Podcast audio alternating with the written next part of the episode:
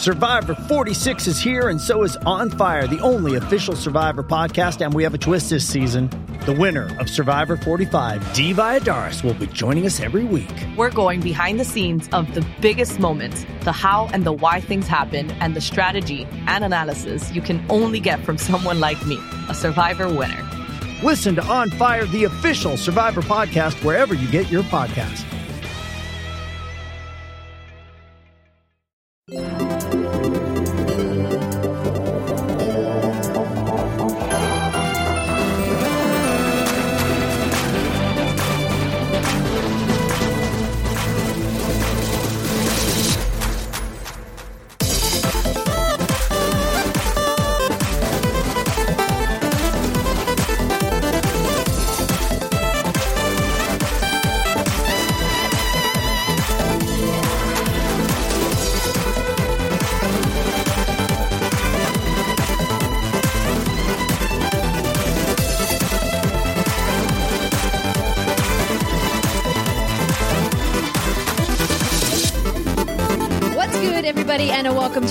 Episode of the What's Good Games podcast, your source for video game news, commentary, analysis, and funny stuff every Friday. I'm Andrea Renee, joined in person by Miss Brittany Brombacher. Hello. And Miss Christine Steimer. Hello. We're back together again. We are. Oh, it's been forever. And the most exciting part is your kitty. Yes. Uh, I mean, Matt- okay. Matt's walking in and out of the room. Yeah. Um. Yeah. He'll be back. bounced. Bye bye. Um, so we haven't recorded an episode of the podcast together in a long time. I think it was GDC. No, really? I mean, well, we technically did shows at PAX and E3. Yeah. But those are special occasions. I mean, like a mm, regular, regular show. show. Wow, Regular a long, show. long time then. I know. Yeah. Yeah. So I'm saying. It's been a hot minute. So mm. nice. Um, mm. For everybody watching at youtube.com slash what's good games, you probably notice that we are in a temporary space. Uh, this is uh, the future home of my office slash guest room in my house. But right now, it's the What's Good Games studio while the actual studio is under construction. Um, we'll give you guys updates and post some behind the scenes uh, photos and videos and stuff on our Patreon page, patreon.com slash what's good games if you guys are interested in that. And we'll let you know when the new studio is going to be up and running, which we're very excited about. But it's not today, but I'm glad that you ladies are here. Uh, it's Halloweeny time. Yes. We're going to Halloween Horror Nights tomorrow. Very excited about this. I forgot about that. Don't worry, I'll hold your hands, Oh, boy. Dimer. Yeah, I know. I already volunteered. I will be the front woman. I will go head first into all the haunted houses. I just smile like an idiot the whole time. I literally just grin. I love it. And Simon's just I'm like, just yeah, like, I'm just gonna Yeah. be there. That's what, we'll sandwich you. that's gonna happen. I'm gonna be there. We'll sandwich you, baby girl. It'll Yeah. be it'll be great. It'll be exciting. Um, and speaking of exciting, Brittany, we're going to Fargo next week. Fargo. That's not right. That's not right, is it? Fargo. Oh, North Fargo. Dakota. It's all about the O's and Oh. the A's. Fargo. oh, It's not it's not quite right though. Fargo. you, I, yeah, I don't know what We'll- accent that is. We'll but- work on it uh, before you before you get there, or maybe just I'm no, just no, don't no. do an accent. No, I told you. I've been told by many people before we went to Europe, and now before going to Fargo, to not even try to do the accent. And I won't. I won't offend anyone with my. That's for the best. yeah, Yeah, different. I agree. But uh, the reason why we're going to Fargo, Fargo. my hometown, is because of Extra Life for Kids. That's right. We are raising money alongside our friends at Kind of Funny to do a big old live event. It's happening at E Games Central from 12 to 6 p.m. on Saturday, October 26th. And you guys can come on down if you are in the area and you feel like driving over. We would love to see your faces. There's going to be lots of free play gaming stations. We're going to be doing some local tournaments. We have a bunch of cool prizes that you can win. And if you're going to be watching on the stream at twitch.tv slash what's good games or at youtube.com slash what's good games, you can also get in on the action. We are running a poster contest, which is super fun. So if you guys consider yourselves artistic or maybe you're a um, Microsoft Paint savant like Britt here, then we want you to submit your artwork. You can go to W. Wait, wait, what's the bit.ly? It's bit.ly bit.ly slash WGGEL poster. I believe that's it. We were having some snafus with the links, but I think that's fixed the correct- them. Yeah. So if you guys are interested in submitting your art, you can find those links on any of our social media channels. You can find them in the description below, whether you're listening on podcast or watching on YouTube. We would love to see your guys' art, so please do submit. Everybody uh, that submits and everybody that votes by donation will get a digital copy, and of course, the winner will get a special prize along with a physical signed copy as well. And we have all kinds of other cool stuff happening during the Extra Life stream that we're going to be announcing on the show next week. So that way you guys get uh, a preview before the streams happen on Saturday. But then Friday, the night before, October 25th, Steimer is going to be getting on an airplane. But Britt and I are going to be drinking at Barcode in West Fargo. So please Steimer will come be meet us. drinking on an I'm- airplane. well, we'll see about the drinking on the airplane, but yeah, I w that'd be nice. Maybe I will. I'll drink one in spirit. I'll be like, yeah, yeah, Yeah, it'll be great. And because Steimer is going to be traveling, we decided to invite our dear friend Joey Noelle to join us in Fargo. So we're super excited to announce that Kind of Funny's own Joey will be joining us at the meet and greet. So we're going to do kind of like a what's good cross kind of funny. Joey hashtagged it what's funny, which I kind of like. that's cute. Yeah. And then there's the other one, kind, kind of good. or kind of good. Kinda I Good like kind of good and and what's funny. That's funny. It's, those are those are good crossover names. Yes. Also, I like that you had to add another brunette to like just round it all out. yeah. yeah. I mean, Make it even. Exactly. I've been wanting to get Joey out to one of our events for a really long time, and I asked her if she would be available to go to Fargo, and she was like, "Oh my gosh, what? Yes, let's make it happen." Um, and I also Sound told like fire. I know it just gets worse and worse. Fireball. It's just spitballing into a terrible thing. I was just going to let you keep going. Yargo. Oh no. Okay, maybe I won't let Now you keep just going. making up letters. if you guys want to participate in any of these events, please uh, check all of our social media channels. Go to our Facebook page, facebook.com slash what's good games and RSVP for the event and let us know that you're going to be there. It's going to be a great time and we hope to see you out there. It might be cold. Bring a scarf. it will probably be cool. Yeah, there was just a big snowstorm. Someone today tweeted at us. It was like, "Look at this was my my backyard a few days ago, but apparently it's all melted now." I don't know. Yeah. yeah. Generally, Fargo gets at least one snowfall before Halloween. And in a rare occasion, there is snow like on the ground on Halloween, but it's not common. Frosted pumpkins. But it was always like kind of a crapshoot growing up if we had to wear like snow jackets underneath of our costumes or not. Ser- I'm That- serious. it's- you're like, I'm the Stay Puft Marshmallow Man Yeah. and a witch. A witch. Yeah. I'm the witch version of this. well, this is why you like sometimes would pick costumes that you could like easily put like bulky sweatshirts Yeah. and stuff underneath. yeah, that makes sense. yeah, yeah. Yeah. Okay, I'm getting distracted. Um, Brittany, Yo. I think it's time for me to kick it over to you for our last piece of housekeeping and announcements. Right. So we have another uh, one star review that is brought to us by Nostias. I don't know how to say her name, but this just came in this June, lady. So it's a very recent review. Oh, boy. It is called Trash Bimbo Poses. So I do it in this accent because a good friend of ours, and I don't know this person actually at all, so I can't say they're a good friend. Someone on Twitter tweeted me some messages, some one star reviews that we can't see here. But apparently they're in the UK. what a mother's meeting. Clueless hens clucking in the coop. Female posers with no knowledge. We can see through your bowl. You know what? That was actually a pretty good accent for Really? you. Yeah, I feel like that was like far and away your best. leveled for Wait, wait, can you read it one more time? No, I can't do it again. I can't replicate perfection. Trash true. Bimbo Posers is the name of it. What a mother's meeting. Clueless hens clucking in the coop. Female posers with no knowledge. We can see through your bowl. What a mother's meeting? Is that slang? Yes, this is all British slang. Yeah.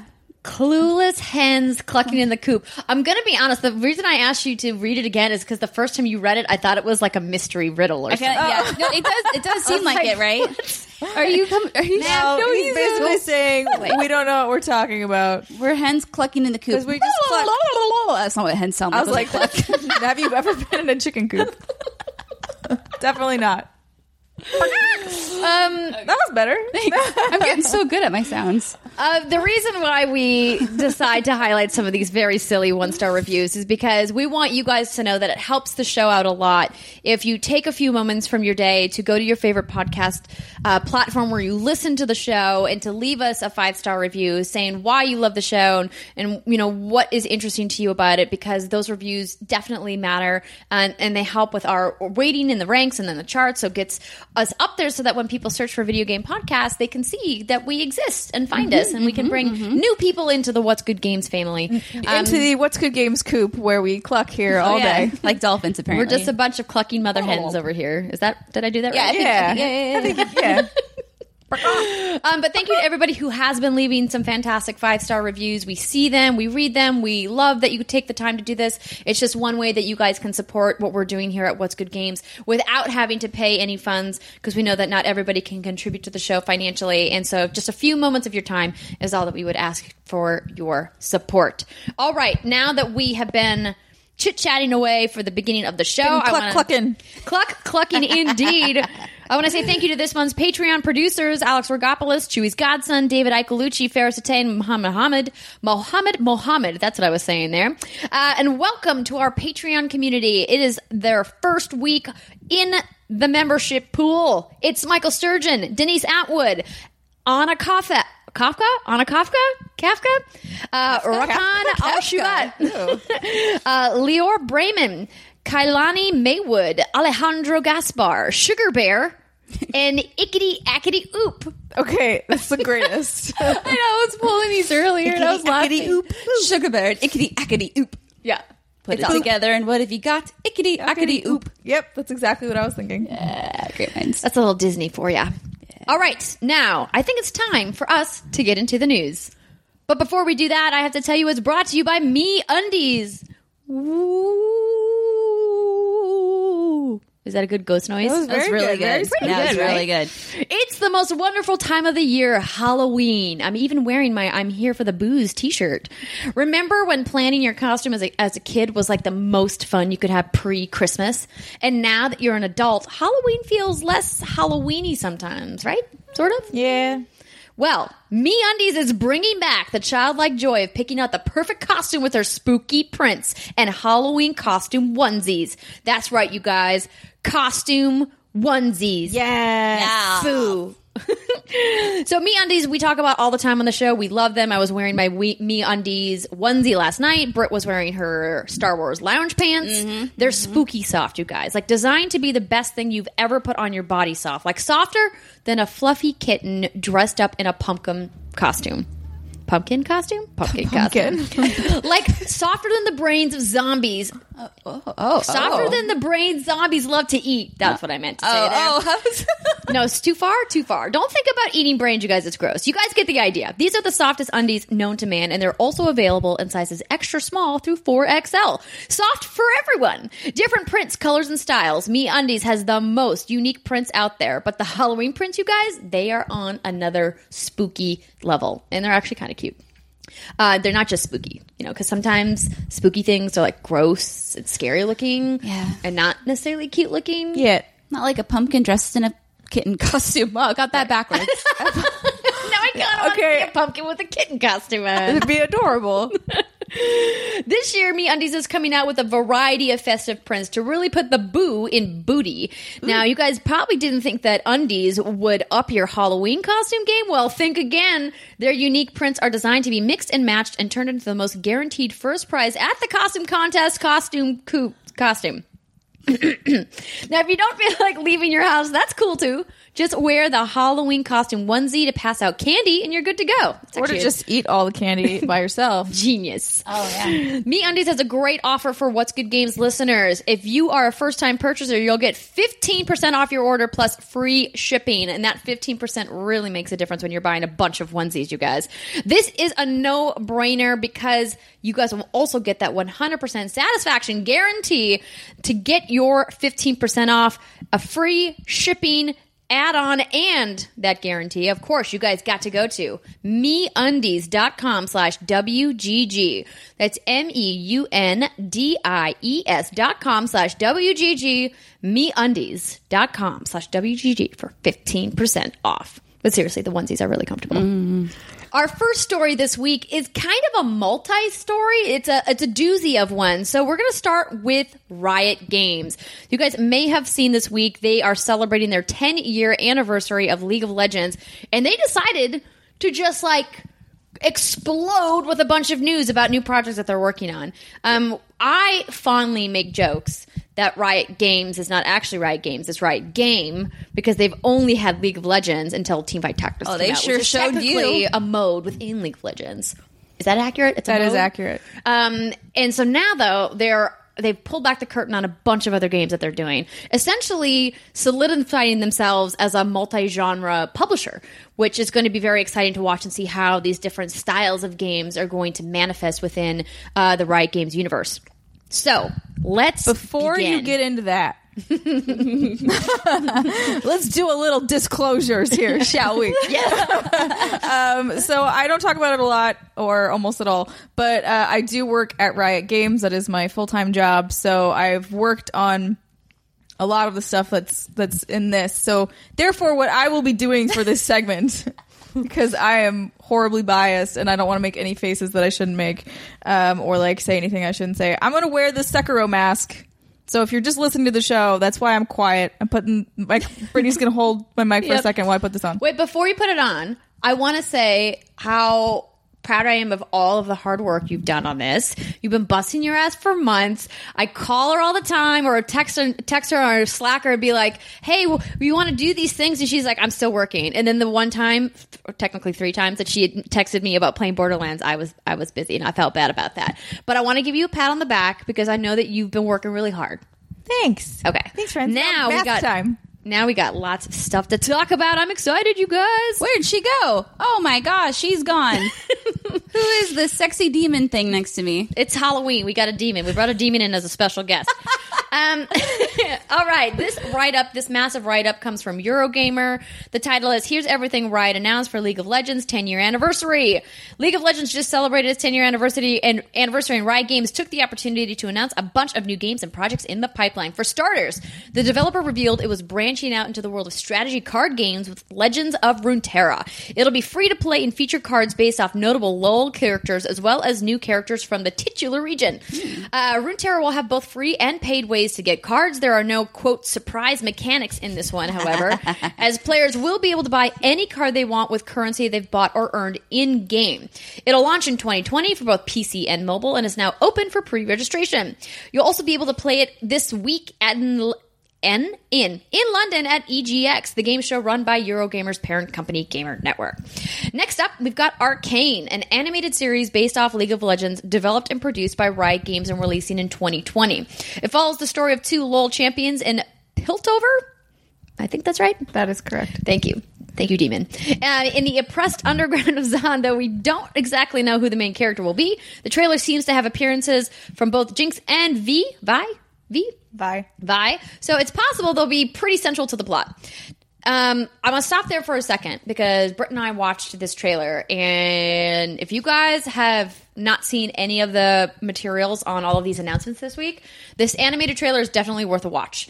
Even if you're not familiar with anybody in the League universe, the animation looks fantastic. I don't even play a lot of League. I stopped playing at like level seven.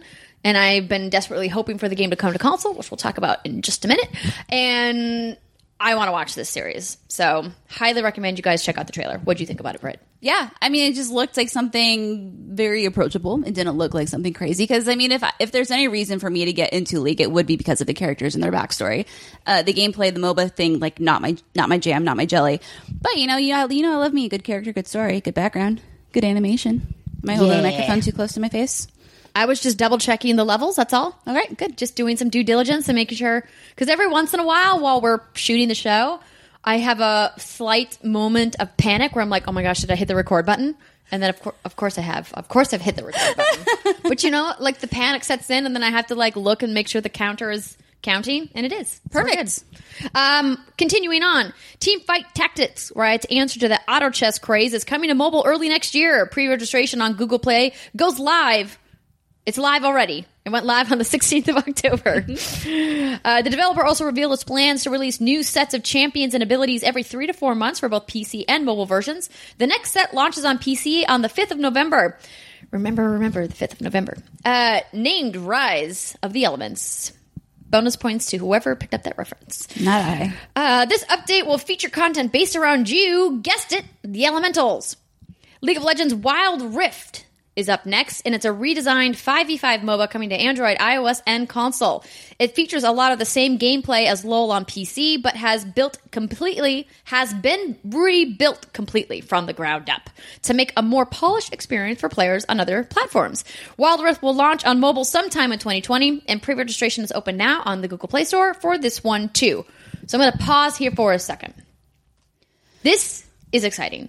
I was talking to Brittany while we were pulling this story and putting the show notes together, and I was like, um, man, they announced a bunch of stuff, and for some reason, I missed that they announced that Rift was coming to console. I thought that they just announced it for mobile, which was to me as expected. I had heard rumblings that they were going to publish uh, League on mobile for quite some time, which makes sense. Mobile games are huge around the world, especially competitive games are on the rise um, in regions um, like Asia and, and in South America. And so I was like, of course, Riot would be looking to put this on mobile. Are you okay, Britt? I, I just, Is the demon bothering you? I just you? have to glance up, and she's just like nonchalantly kind of staring, and it's just the best thing ever. I'm sorry.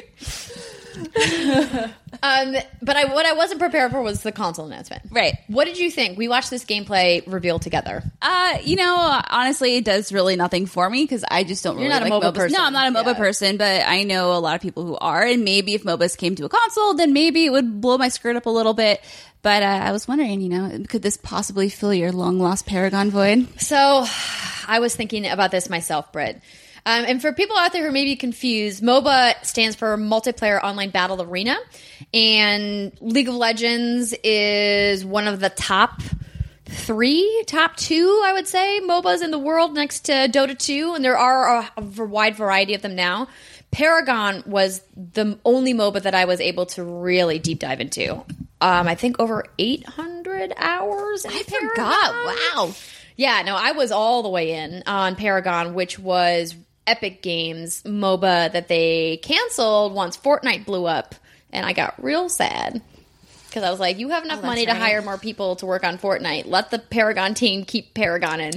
If only. Yeah, so sadly that's gone, and the key difference. I mean, there's obviously like a lot of differences when it, when you look at the specifics, but the visual difference to me that really affects gameplay is that Paragon was third person mm-hmm. and League is top down.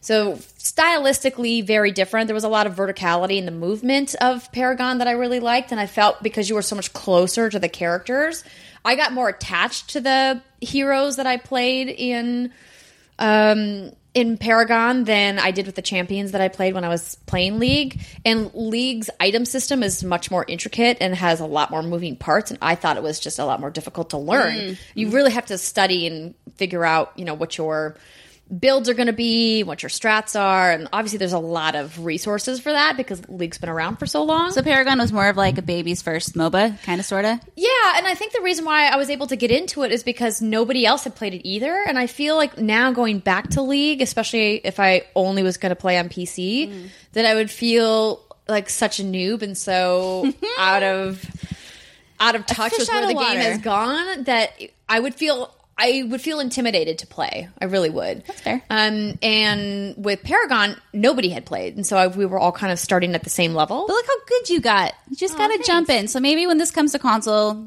you can give it a shot. Yeah, I'm, I'm definitely going to. I don't like how what they showed was very clearly for touch interface. Mm. Like the gameplay looks like it's only for mobile, and I'm interested to see if the menus in the console version are going to be different or if they're going to be identical. I know that they are claiming that it's rebuilt specifically for mobile and console, but to me, those are wildly different things. Right. Building for mobile and mobile platform where you're tapping the glass versus using a controller to me are not the same. But I also don't make games, so maybe they're doing something really innovative. And if so, I can't wait to play. Perfect. But I will definitely be trying. 2020, sometime in Maybe. 2020. For lucky. All right, moving on. Bringing it back to League of Legends itself, the 146th champion, OMG, Wow. 146. I did not realize there were so many champions. Has been teased. Senna is a support character that will have a marksman like playstyle, and she'll hit the public beta on the 29th of October before heading to the live servers on the 10th of November. What? The steam is bothering you again? No, it's great. LoL will also be bringing back Ultra Rapid Fire or URF. I'm just going to call it URF because it sounds funny. Lol Earth. Sorry.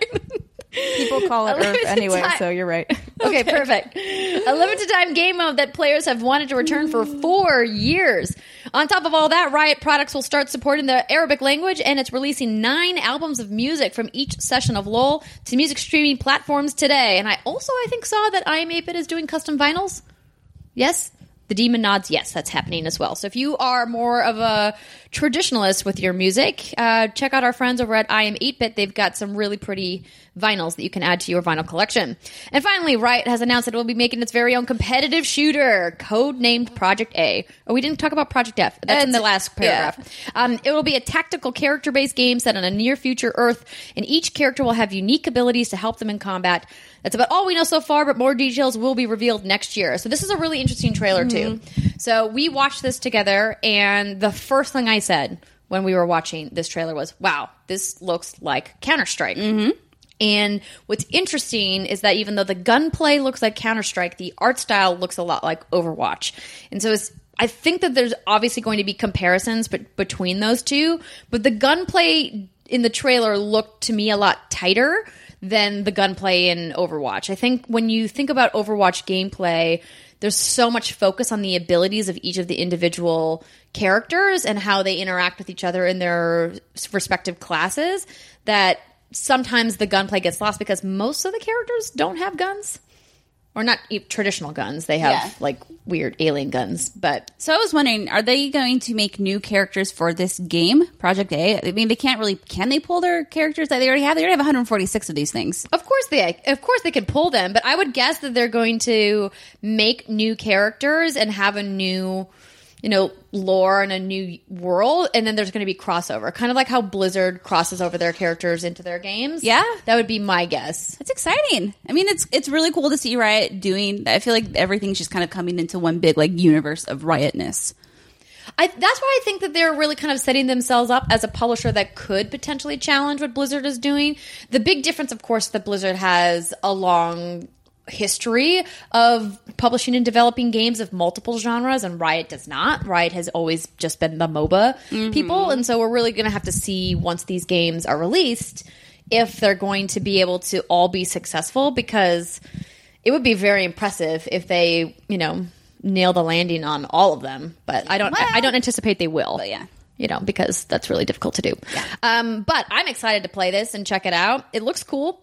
Yeah, The I- video looks good. It again looks great. I'm happy for you, girl. But it's just like it just doesn't do anything for me personally. But yeah, it, like I said, I, it's just exciting to see Riot really expanding this universe they have, and like you said, like if they can create just this huge thing where they have, I don't know, it's just exciting. It's cool because right now, you know, you know, a lot of people are looking, you know, where how can they get away from Blizzard? You know what I mean? Yeah. Eh.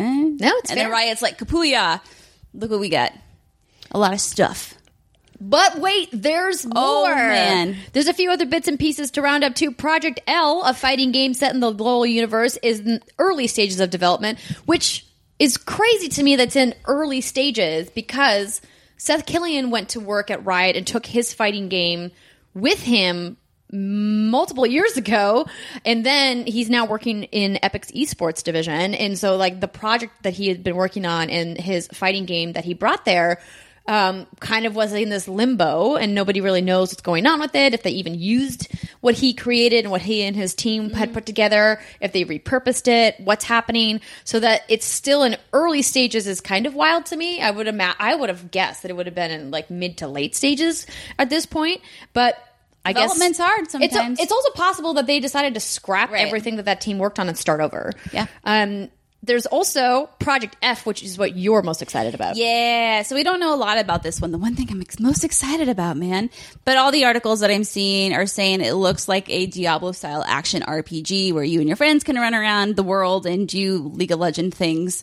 Um, we don't know jack shit about it, so there's really not a heck of a lot. But there was like a few second clip that I was able to find, and it looks like there's some cinematic intro, and then you and your people are like running around top down. So that looks like more something up my alley, and that could be a good way for me to kind of get into this new Riot universe, I guess. This in the anim- the animated series. But hey, that's all I got. No, but I think it's interesting that they're really diversifying the types of genres. So not only are they obviously continuing with their, you know, uh, premier MOBA, but we have the card game, we've got a tactical shooter, we've got a fighting game, and potentially an action RPG. Yeah. That's crazy. It's crazy. They came, they saw, they delivered.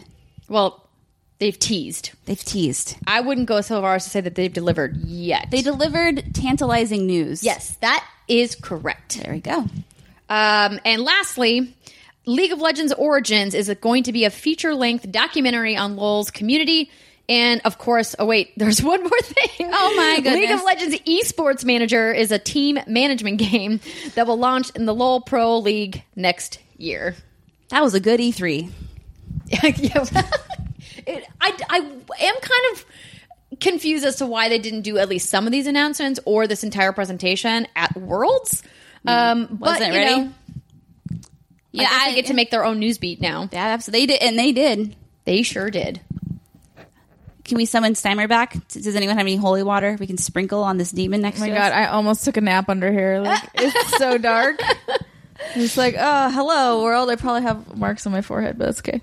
I don't good. see any. I think you're good. Cool. Um, I have questions, but later off 'Kay. camera. Questions. She's going to give you the I do not comment on rumor or speculation. I'm very a very good employee. Exactly. Well, what we could do is we can get someone from the official PR team to maybe answer some of our questions. I, he- I feel like we know somebody on the PR I team. feel at like we do. I feel like we can fix this. we'll get them on. We'll do an official interview. It would be great. Um, moving on to another massive story that happened. It technically kicked off Friday after the show posted.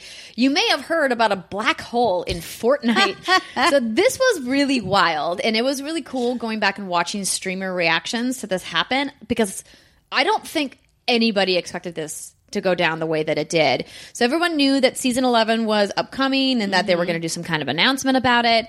But they took it one step further and did this amazing in-game event, which, you know, Fortnite has been doing over the last year or so and really kind of doing cool, innovative things inside the game. And then decided to just like delete the game. It was so crazy to what I saw a clip of it, and I was just like, "This bonkers." It's bonkers, especially like watching people's reaction. They're like, "Wait, I'm I can't control my character anymore, right?" Like, and like you're just shot out into space basically, Yeah. and sucked into so all the black started hole. going down when I was still in Orlando. So can you give me a brief like recap of like so like everyone's you know hanging out on the on the island, anticipating anticipating something? something, happening, and then um like rockets start going off from each of the areas in the world. So there's like different ones on the map. They fire up, and then they all hit something and then come down and basically then it's like armageddon like Ah. It's like a, there was like this one giant like beam of light that Yeah. like came down that looked like it looked like the hammer of dawn. Yes, it does Right? look like the it does look like the Hammer of Dawn, um, and it just basically like starts to implode the island, and then you as the character would just like float up. That's when they would lose control of their character. Oh. and like you kind of gravity float into space, as then that Hammer of Dawn now becomes a black hole center, and everything gets sucked into the black hole, and then it just is It's just black. black. That's cool. Millions of people I was like, watched the this black is hole. dark. This is some dark shit to be like, you know what? You're all insignificant, and as is life. Yeah. here we go. It was wild hearing people's like real time reactions. Some streamers being like, "Oh, this is cool. When are they going to bring it back?" And other people like crying and being like really upset. They're like, "I can't believe they destroyed the island. I've spent so many hours here. Like, where is oh. where is everything that I know and I love?" You know, and th- because they just went, they literally went radio silent. Oh, and they for, deleted like all a their- full. 36 hours Yeah, it was- it was Close- more than a day. it was close to two days, but not quite a full two days. Yeah. um, but it was definitely more than a day, and I think Yes. that's when people were like, "Okay, Oh my no, god, but- wait, no, but really, what's happening? but- What's going on? Getting the shakes. Yeah. Is this a, is this a joke? What's wait, bring it bring the game back though?" and people got very upset and were demanding refunds. They're like, "I can't believe you deleted the game," because like the Twitter account was just like, "This is the end." Well, yeah, they, They deleted like, every. Yeah, they deleted everything, right? And they just made their profile picture, I think, a black picture or something. hole, black hole. yeah. Uh, And so people were like freaking out and getting all upset. And then Riot comes back, not Riot, sorry. Um, Epic, Epic. comes back and it's just like, Um, hey guys, it's uh, Fortnite 2. Chapter two. And I'm just like, what what the heck is going on? But I, the trailer was super impressive, and I don't. I, I tweeted that I don't even like battle royale, but it kind of makes me want to play, and it's not just because of the fishing, or maybe it is. It's just wild that people would ask for refunds. And then it makes me think of how many people play Fortnite so casually that they don't understand how the gaming industry works. And of course, they're not taking the game away permanently. Are you right. kidding? They'd be like, that would be the worst move of all time. Be know. like, yo, I don't want any more That'd of be pretty this good, money. though. like, I'm good. Goodbye. Yeah. Like, no. Yeah, interesting. Anyway, never gonna happen. Yeah, it's just. Uh, Yeah, I thought this whole thing was pretty pretty fun to watch and was interesting and I, I thought it was really bold and I liked it a lot. I also liked that they waited as long as they did, but like not too long, but like kind of long enough for people to to have that questioning moment of like wait. but what are they doing here? And then they were like, "Brrr, here you go. I think Monday night Ninja tweeted a, t- a hint, and it was just tacos because Taco Tuesday. Mm, tacos are I, good. I saw that anyway. Oh, well, let's go ahead and dive into what is new in Fortnite Chapter 2. I don't know if I'm going to read That all of this. Um, it does rhyme. Uh, but this write up also comes from Eurogamer, and they write that Fortnite Chapter 2 overhauls the game's map, mechanics, items, and more. Many new location features across the map. Uh, Yes, those ones previously spotted in an earlier le- leak, so that leak was correct, uh, such as craggy cliffs, steamy stacks, sweaty sands, Wow. Frenzy Farm, Dirty Docks, Misty Meadows, Weeping Woods, Holly Hedges, Lazy Lake, and Slurpy Swamp. Slurpy Swamp is the grossest of those names. Yeah, agreed. Makes me want a Slurpy though. But some old points of interest have returned. Pleasant Park, Salty Springs, and Retail Row will be immediately familiar. Risky Reels is also back after a long absence. And while the map itself looks new, there's a lovely revamp of the game's lighting. Fans will just enough Fans will find just enough familiar. Weeping Woods, for example, is a mashup of Lonely Lodge and Wailing Woods, down to the same bear statues. Fans have also begun to find plenty of Easter eggs pointing to the old map, including burnt out Durr Burger and Tomato Head mm-hmm. mascots. On to the new gameplay, you'll quickly find that you can now swim in water, and there's no insta death if you dive off the edge of the island map. Head out too far, though, and you'll simply hit an invisible wall. As expected, boats are now the game's key vehicle. We've tried one to drive on. We've tried to drive one on land, and you don't get very far. You don't say. Pick up a fishing rod, meanwhile, and you'll be able to catch fish, which we reward 50 health points. Oh and yes, you eat them raw and wriggling. There's an achievement for that. In team modes, you can now carry fallen teammates and opponents and heal from afar with the Bandage Bazooka Health Cannon. And you can also now hide in haystacks and rubbish dumpsters. And you can blow up petrol stations and explosive barrels. If you guys want to find out all of the details on what's new in Fortnite Chapter 2, you can head on over to Eurogamer.net and read their entire article. But we're not going to go through all of the changes here, but I just thought it was really interesting to talk about it because Fortnite has been such a mainstay in video game news really since it blew up. Right, what was that? Two months after launch, three months like after launch. three-ish? Three? Yeah. Yeah. Um, and it's been they've been iterating and innovating and doing really cool things. And really, hats off to the team at Epic Games for really putting a commitment to making content and I think really setting an industry standard for what defines value in a free to play game. Yeah, not a lot of people can take their game down for 36 hours or so and come back and be. Ever- That's Yeah. crazy to me. Still, that that happened. I and went- all the people who were watching, like I don't, that, we don't have the numbers in that Yeah. story, but the n- amount of people watching a black screen because once that thing happened, like it was like it was millions of people. Mm-hmm. it was like I think at least a million people watching on YouTube. I don't know how many on Twitch, and it's everyone I think was just so dumbfounded that they were like. But how long? And like it's one of those things where it's the uh, what's that the sunken cost fallacy of like if I just keep watching, maybe it will like, yeah. like I already put in This much four time. hours. I may as well keep watching for the rest of the thirty-two. insane. it goes to show you how yeah. freaking popular this thing is and how much of a just cultural movement it has. It's pretty fascinating. I wonder what the reception's been to the new stuff. I haven't seen anything yet, but you know, Apparently, according to this article on QZ.com, this event was the most watched event in Fortnite's history. At its peak, more than 4 million people watched the event on YouTube, according to gaming consultant Rob Breslau. And searches for Fortnite were at the highest on Sunday than at any point over the past 12 months, according to Google. Though those numbers do pale in comparison to the more than 10 million people who tuned in to watch DJ Marshmello perform in Fortnite back in February. I have a very important email I got from Chris Jackson from Pornhub. Oh. Oh. Oh. So this came from him, and he says, "Hey, how's it going? I wanted to share with you a brand new insights post her- courtesy of Pornhub following Fortnite's black hole shutdown. According, ac- according, wow, according to the data report, woo, well, Fortnite servers went down and its world was replaced with an ominous black hole starting on Sunday, October 13th. Pornhub found that searches to the site containing black hole increased by an astronomical 9,640 percent." 9,640%. It's a high percent. Searches containing Fortnite were 152% above average by Monday, October 14th, representing hundreds of thousands of additional searches while players were deprived of their game. Traffic among gaming fans remained higher than normal over the first 24 hours of the outage, according to the Google Analytics Affinity data. The peak traffic increase of 10.6% occurred at 9 Pacific, no, 9 p.m. Eastern on Sunday for the demographic. So The kids were curious. The, ki- yeah, kids were the curious. Kids were curious. That should be Pornhub's tagline. um, yeah, they're like, you know, I can't get into the game, so I guess I'll get off to the game. Wow. That's a good one. That I'm was impressed, good. That was really good. Very nice. Like, look at this chart. This is Oh, people looking for Fortnite searches, and then here's the black hole searches. I'm kind of curious what a Fortnite search on Pornhub would turn up. Honestly, same. I feel like we have Can to we do this for later research. tonight? Yeah. yeah, I think what you'll see are characters boinking. Yeah. We're, we'll do it for research and we'll report back next week. I love our job. John, you've been warned. If you look at my history, it Just was incognito tab, it was it was for science.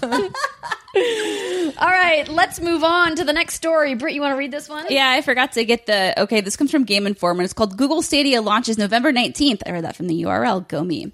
So Google Clever announced today that is that its bold entry into consoleless gaming will arrive on November 19th. With servers launching at 12 p.m. Eastern, 9 a.m. Pacific, fans will either have to pre-order the Founders Edition or subscribe to the Stadia Pro plan. At $9.99 $9.99 a month, the Pro subscription gives players access to 4K resolution, better sound, and access to a growing library of free titles, starting with Destiny 2, The Collection.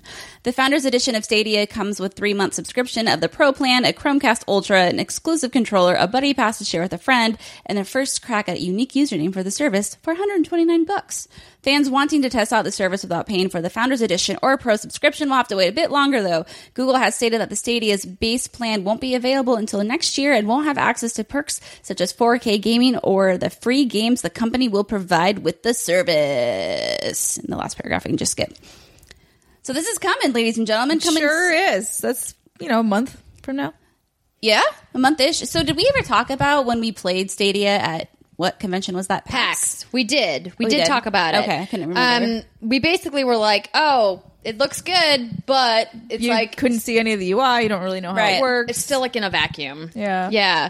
So there was another story, excuse me, that I found. She found Let me pull it up really another quick. Another story.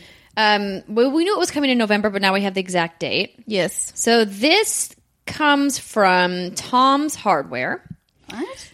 Um, Google, Google's it's a website. wireless Stadia controller has a wired caveat. You might need a wire.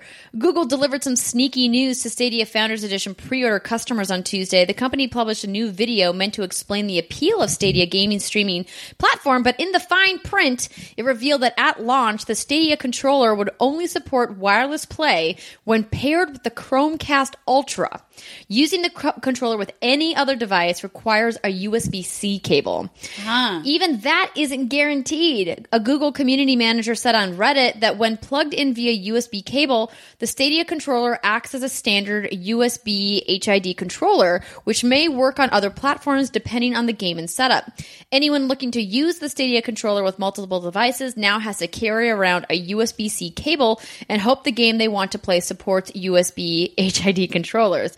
Now, you wouldn't know that the Stadia controller was limited in such a way by looking at its product page on the Google Store website. The product copy says with the Stadia controller, switch between TVs, laptops, desktops, a Pixel 3, a 3A with cross screen early access starting from day one, which is a lie. A footnote makes it clear that playing on TV requires a Chromecast Ultra, but it doesn't mention wireless support. Google had plenty of time to make this clear to potential Stadia controller buyers ahead of the device's launch.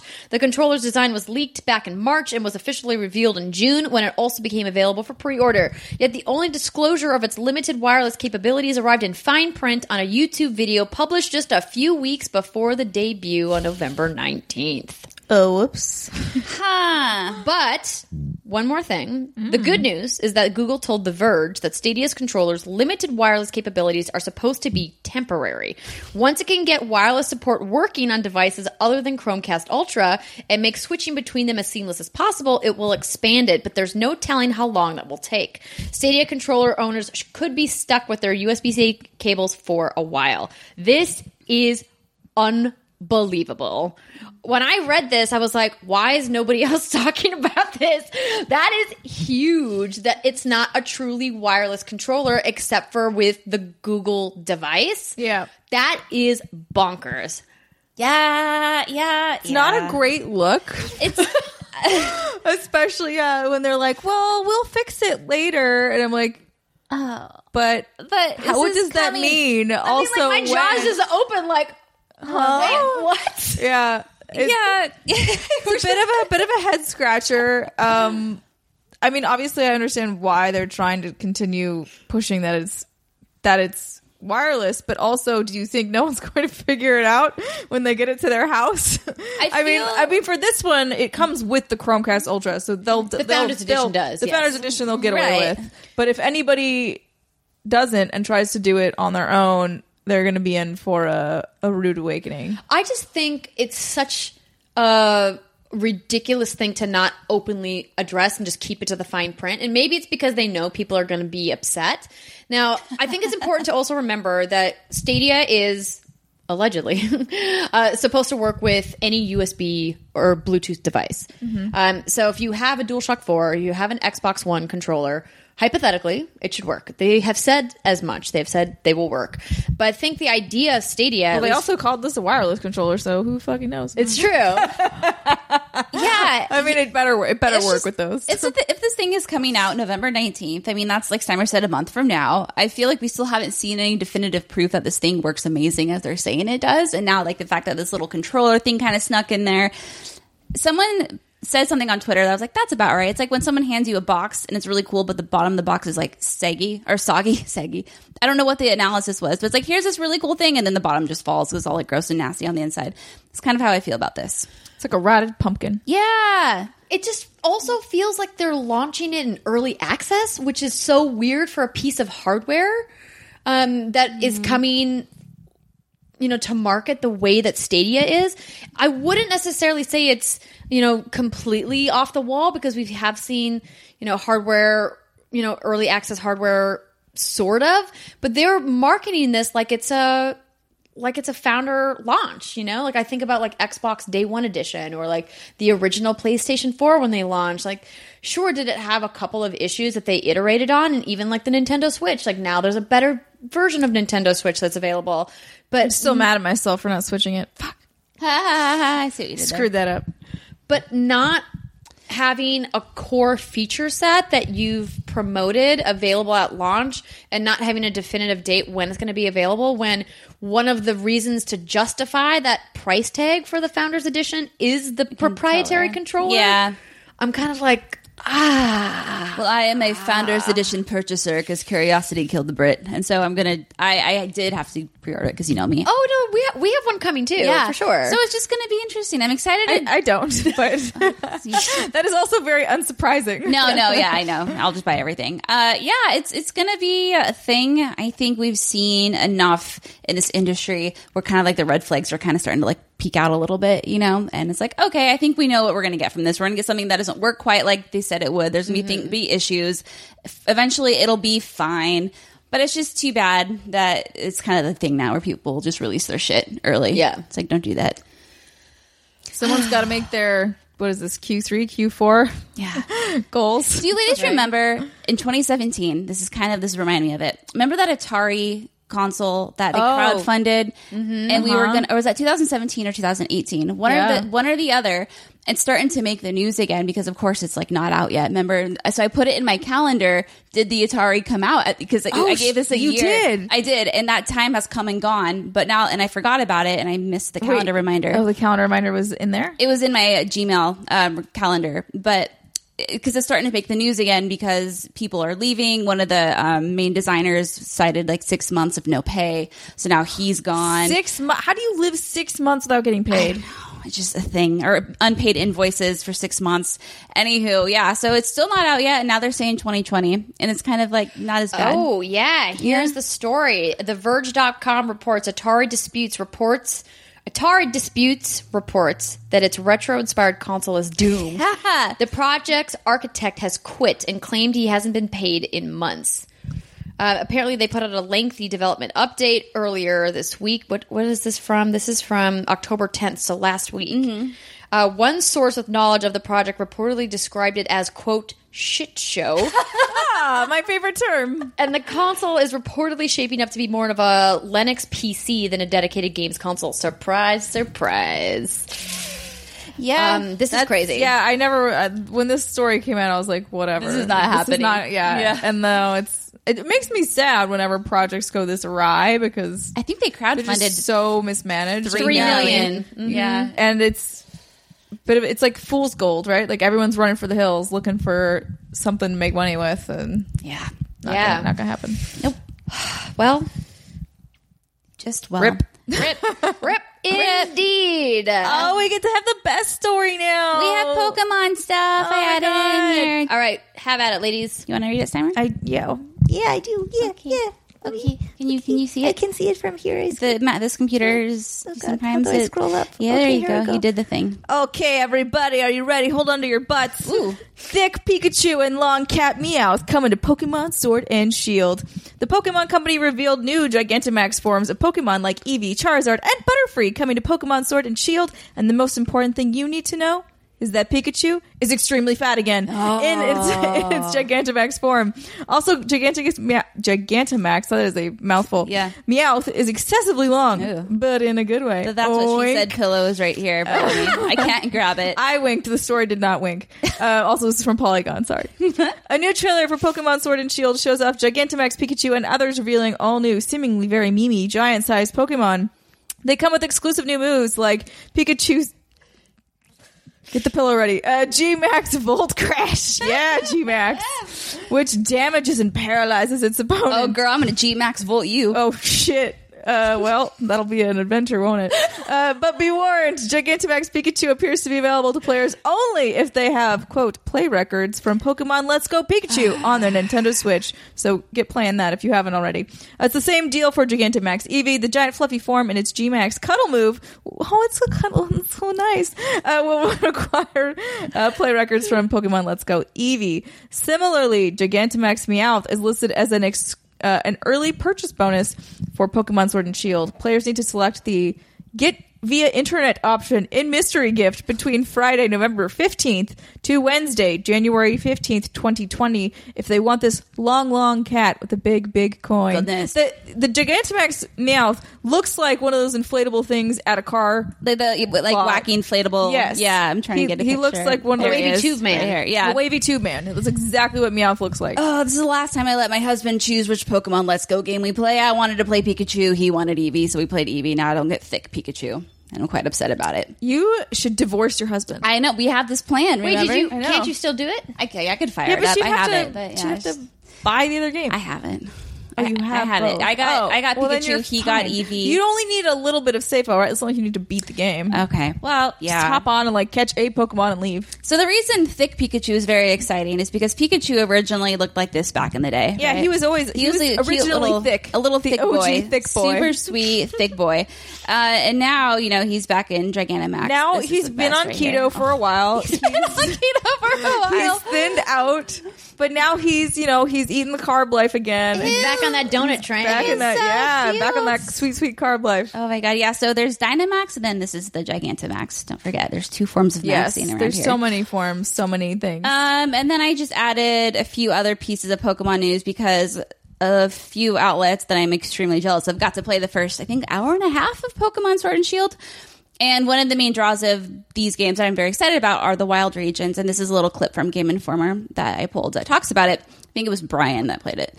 The wild areas feel large from the very beginning. In this part of Galar, the camera swings behind my character and I can rotate at 360 degrees. As I run through the area, different biomes present themselves with unique Pokemon running and flying around. I don't have time to venture into the tall grass to see which Pokemon are hidden there, but I notice the weather changes between the different parts of the wild area, dictating to an ex- extent which Pokemon appear.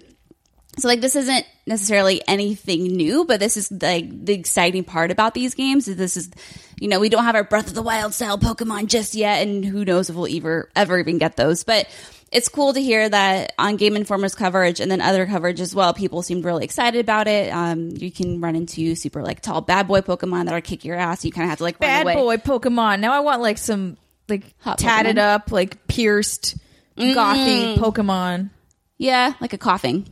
Yeah, but like not a bong version. Wait, no, was that Koffing? Yeah, yeah, no, no, that's um, Alolan Weezing. Weezing. Oh, not Alolan, Gal- Galar and Galar and Re. I don't Yeah, know, yeah, understand. And then another little piece of random tidbit news that's really not that important, but I threw it in here is that the game will be 10.3 gigs. And for reference, the, uh, Breath of the Wild was 13, Pokemon Let's Go Pikachu Eevee was 4, Mario Kart 8 is 8, Xenoblade Chronicles 2 is 16, and Splatoon 2 was 7. So, So it's it's meaty. it's a it's also a little thick. like our new Pikachu friend. Mm-hmm. Yeah, Pokemon, it's coming up soon, very soon. That's what she said She said it's a little thick. It's a little thick. It is. That is a very It that's what she said moment. All right. Now I can uh, wake up from my nap that I took while you guys were talking about Pokemon. It's not my problem that you don't like thick mice. I, listen, Whoa, okay. I told you after watching Detective Pikachu, I'm more invested in Pokemon than I ever have been before. And then Ponyta came out last week. Yes, the Ponyta is very much our jam. And Yeah. I am all about the cotton candy unicorn that Ponyta is, and I'm down. Are you gonna have just all food Pokemon? Yes. All right, cotton candy Ponyta, the ice cream Pokemon. Ooh. Yeah, That sounds are you great. making me hungry? Well, let's get snacks after this. Let's take a break, shall we? yeah. All right, thanks for hanging in with a very long news section this week. When we come back, we're going to talk about what we have been playing, and it includes my special preview of Star Wars Jedi Fallen Order. Stick with us. We'll be right back.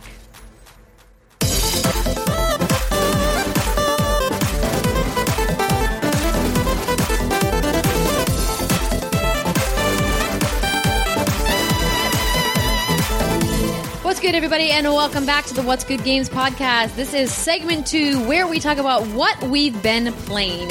And this week, it's brought to you by patreon.com slash what's good games. If you guys missed our Patreon exclusive streams that happened this week, be sure to check out the archives by signing up for a membership today. You can start for as low as $2 a month. That helps us keep the lights on, quite literally, here at What's Good Games. And we appreciate all of the support from all of our fantastic members. And uh, we've got lots of cool vlogs and photos and polls and voting and all kinds of There's stuff. all sorts of stuff. Speaking of voting and whatnot, that's what our third segment's about this week. We're not there yet, but when we get there, it's going to be a topic that our patrons chose. Ooh, I'm excited for this one. And it's spooky themed. It's gonna be great. Mm.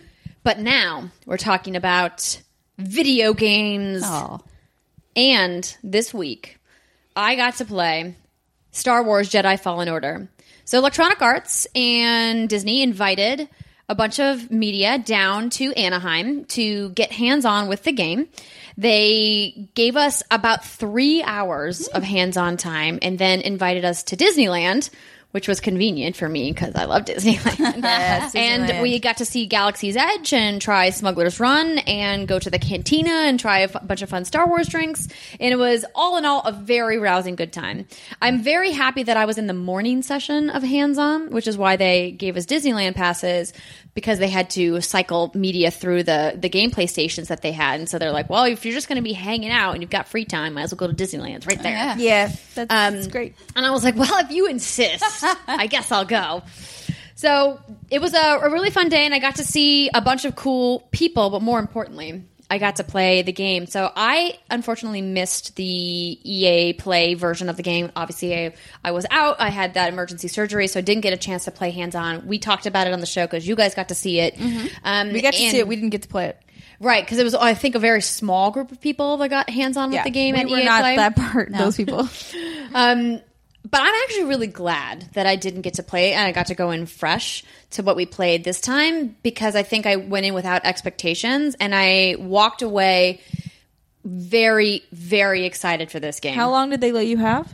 Um, just about three hours. Oh, okay, good. nice Yeah. little, nice little chunk. Yeah, so we had a nice big chunk of the game. Um, and I was talking with uh, Vince Zampella afterwards, and I was like, you know, it's kind of a double edged sword because obviously I want to play, I want to see the game, learn about it, but also now I know I have to go play all of this over again. Yeah, yeah that's my, always my big sticking point with any preview event. I kind of don't want to go because I just know that I'm gonna have to play it again if it's for a game I really want to play. Yeah. So then you're just like, man, I got to do this all over again. Hmm. But I'm kind of glad in the sense that they made us do a puzzle section, so now I know how to solve that puzzle next Ah, yes. time. And you had Um, help. You had your built-in cheat sheet just in case. Exactly. So let me set up a little bit about what we played. So the demo had access to a couple of different planets. The main planet that we played on was called Zeffo. Uh, the second planet that I went to at the very end of my demo was called Kashyyyk, which is what you guys saw in the E3 demo. And then they had a couple of other things that we could have looked at too, but one of them was like very um, further down the like line level wise, and they were Oh. like, if you want to go check it out just to check it out, you can, but you're going to get your ass kicked. You're gonna die. yeah. And so I was like, you know what? I don't want to bother with that. I'm just going to stick with the part of the demo that I'm comfortable with. Um, because at the very beginning, um, they showed us a super cool fight with a character who I don't think I'm allowed to say.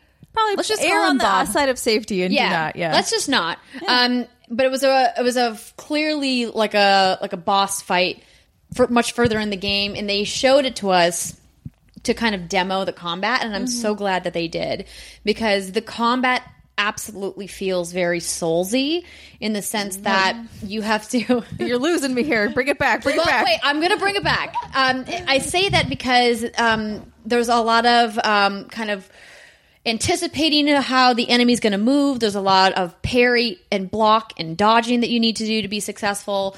But once you get the hang of the combat, it feels really good and it does not feel as punishing as the Souls games do. Thank God. Like I was never one that really gravitated towards the Souls games because I just didn't have the patience to learn. But I really appreciate what they're what they do with the combat in those Given games. uh, Brittany's shirt, would you say it's witchery? Because I feel like the combat in Witcher, you still needed to parry, you still needed to have timing, but it what didn't feel like. Punishing, Yeah. Yes, Witchery is a good is a good example. Okay. um, a lot of people that I've read previews of this week have been um, making uh, making comparisons to God of War's combat as well. Those damn wolves. have been making comparisons to Tomb Raider's combat.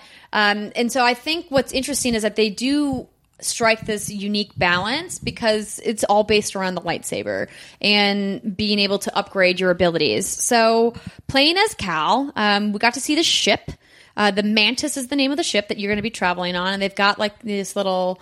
Uh, vi- there was a lot of kind of. Um, it kind of gave me like Mass Effect vibes, like standing around the the like the, The central hub kinda yeah, area, and you could like pull up the planets and and kind of jump between them, which was cool. The bridge, is that what it's called? Uh, yes, the bridge. There you go. um, and you get to meet your crewmates, um, Cere and Greez, and the actors that play these two characters are just phenomenal.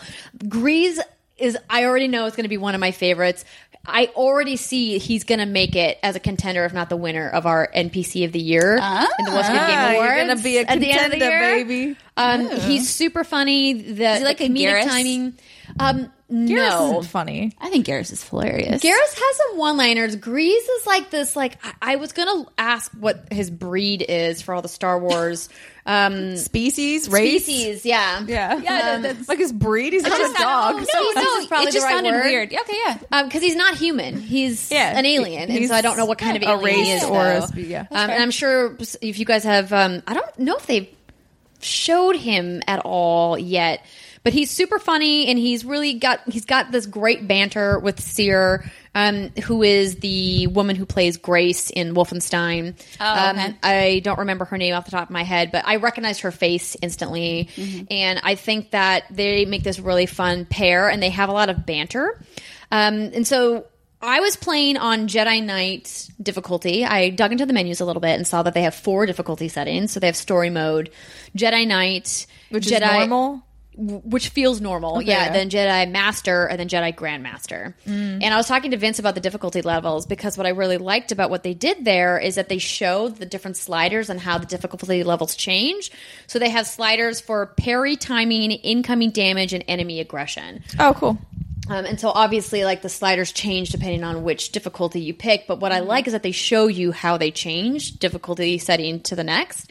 Whereas a lot of games hide all of that data and like don't really tell you Yeah, what's like, harder. well, I assume I know it's harder. I don't know if that just means is it that harder? enemies are like Yeah. spongier or what. Yeah. Exactly. And so I was talking to Vince about about the difficulty settings, and he was emphatic that Grandmaster is really difficult. So is that like that's like your Dark Souls level? yeah, it's like if you consider yourselves savvy at the Souls games, then maybe that's something you want to explore. But for me, I'm really interested in seeing to have a good more time. of the story and feel more of the action adventure aspect of this than to get really Fucked up. intense into combat. Yeah. Um, but what's cool is they gave us a little tutorial where we got to use some of our force powers. And so there's three skill trees that Cal has. The skill trees are uh, lightsaber, survival, and force. So obviously you can level up your combat, your basic survival abilities, and then your force abilities. And so you can combo your lightsaber and your force abilities together.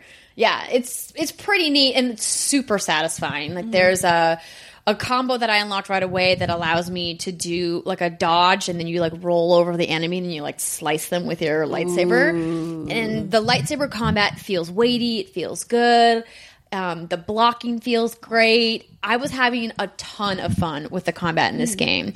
And they also gave us a section where we got to do a really nice traversal with a puzzle element where BD1 really shined. So BD1 All of the droids So in Star. Wars are my favorite. I love them all so much. Yeah, and like BD one is just with you the entire time. He like hangs on your shoulder. Oh. And what's neat is when you're walking out around in the world, BD one will jump off your shoulder and run away if he's found a bit, a bit of lore. And so you can either choose to ignore him and keep walking, and then Cal will call for him and be like, "Let's go, BD one," and then he'll run back. Or you can follow him and he'll scan something in the world and give you this like really nice tidbit of like Star Wars lore, which is cool. What a good boy. Yes, he's a very good boy. Because of the, is it lore regarding the universe in general? Because someone like me, I don't know much shit about Star Wars. both. So Okay. what was really interesting is we talked a lot. Um, when I say we, I mean I talked with other journalists at the event, other reporters about where this fits in with the canon of Star Wars because not all of the Star Wars games have been canonical. Right. Um, so this game is canon. It's going to be part of Star Wars canon from now until the end of time, which I think is really exciting, Yeah. both for Respawn as a studio, but also also for Star Wars fans who are you know itching for more lore and new characters. And Cal, at first, when I first saw him revealed as a character, I was not excited. I was not interested. I was like, He's a basic Betty. yeah, I was like, no thanks. But now, after having spent time with him and seeing the way that he interacts, and I'm not going to give anything away about what we saw story wise, um, but I'm way more invested now than I was before. And I'm really excited to see how he develops as a character and where he goes. And that also feeds into his relationship with BD1. So BD1, in addition to finding bits of lore, will also you'll find chests in the world that he can open, and different kinds of chests require different BD1 abilities. Um, but the first ones are all cosmetic. So like he'll find chests you can get skins for BD1, you can get different Jedi robes for Cal to wear, you can get customizable lightsaber parts. That was a really nice tidbit that makes the game feel personalized to you. And so I picked up about five or six different lightsaber parts during my playthrough, and I went to there's a customizing um, like workbench in the ship in the Mantis where you can change your lightsaber out. Um, and so it's really neat to see that, especially after having watched uh, Greg and Tim from Kind of Funny do the lightsaber workshop at Galaxy's Edge inside Disneyland Oh. Park, which was a really neat experience. I didn't pay for it because I was like, that's really expensive, but I'll come in and watch. There you go. Um, Vicarious. So, like, what could you do to your lightsaber? Um, so the it's all cosmetic, so you can change like uh, little elements on the grip.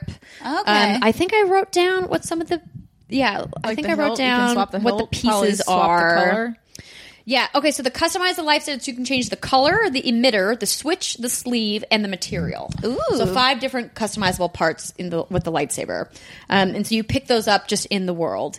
And as mentioned many times on social media, I'm going to reiterate here. Respawn and EA have both said emphatically there are no microtransactions in this game. There are no loot boxes. There is nothing to buy. Everything that you can find customized wise is available to pick up in the world and find. Cool. So, the only way to upgrade the lightsaber is through the skill tree that you talked about earlier. Right. Power wise. Correct. Correct. Otherwise, Yeah. So okay. the customizations for the lightsaber are cosmetic only. If you want to upgrade your lightsaber abilities, that is done through skill points Got it. in the skill tree. Cool. And so that way you can customize if you want to do more force abilities or if you want to focus more on lightsaber gameplay. Force, force, force. Yeah. Kill them all The with force- space magic. The force feels good. The for the first force power that I was able to unlock was the push ability. So I really wish I had that in real oh, life. I know. I know, that'd be so right? good. Just push rock walls just- over all the time. Oh, I was gonna say people. Brittany and I are on the same thing. We're both like, I just want to push people out of my way. That's what I want to do. Split the sea. Yeah. No, I, I'm with you. Especially like if you're like at a mall or it's Black Friday or whatever, you know. Yeah, I've always thought it's a really good thing that I don't have superpowers. Because I would just be. Is the movie Chronicle? Yes. I would be mm-hmm. the murderous one that everyone tries to kill at the end. That would be me. I would just be like, "You're dead. You're dead. Get out of here. You're dead." I tried to save you. I tried to turn you to the to the to the Or light then I side. would I would just go up to the mountains and be like, "Goodbye.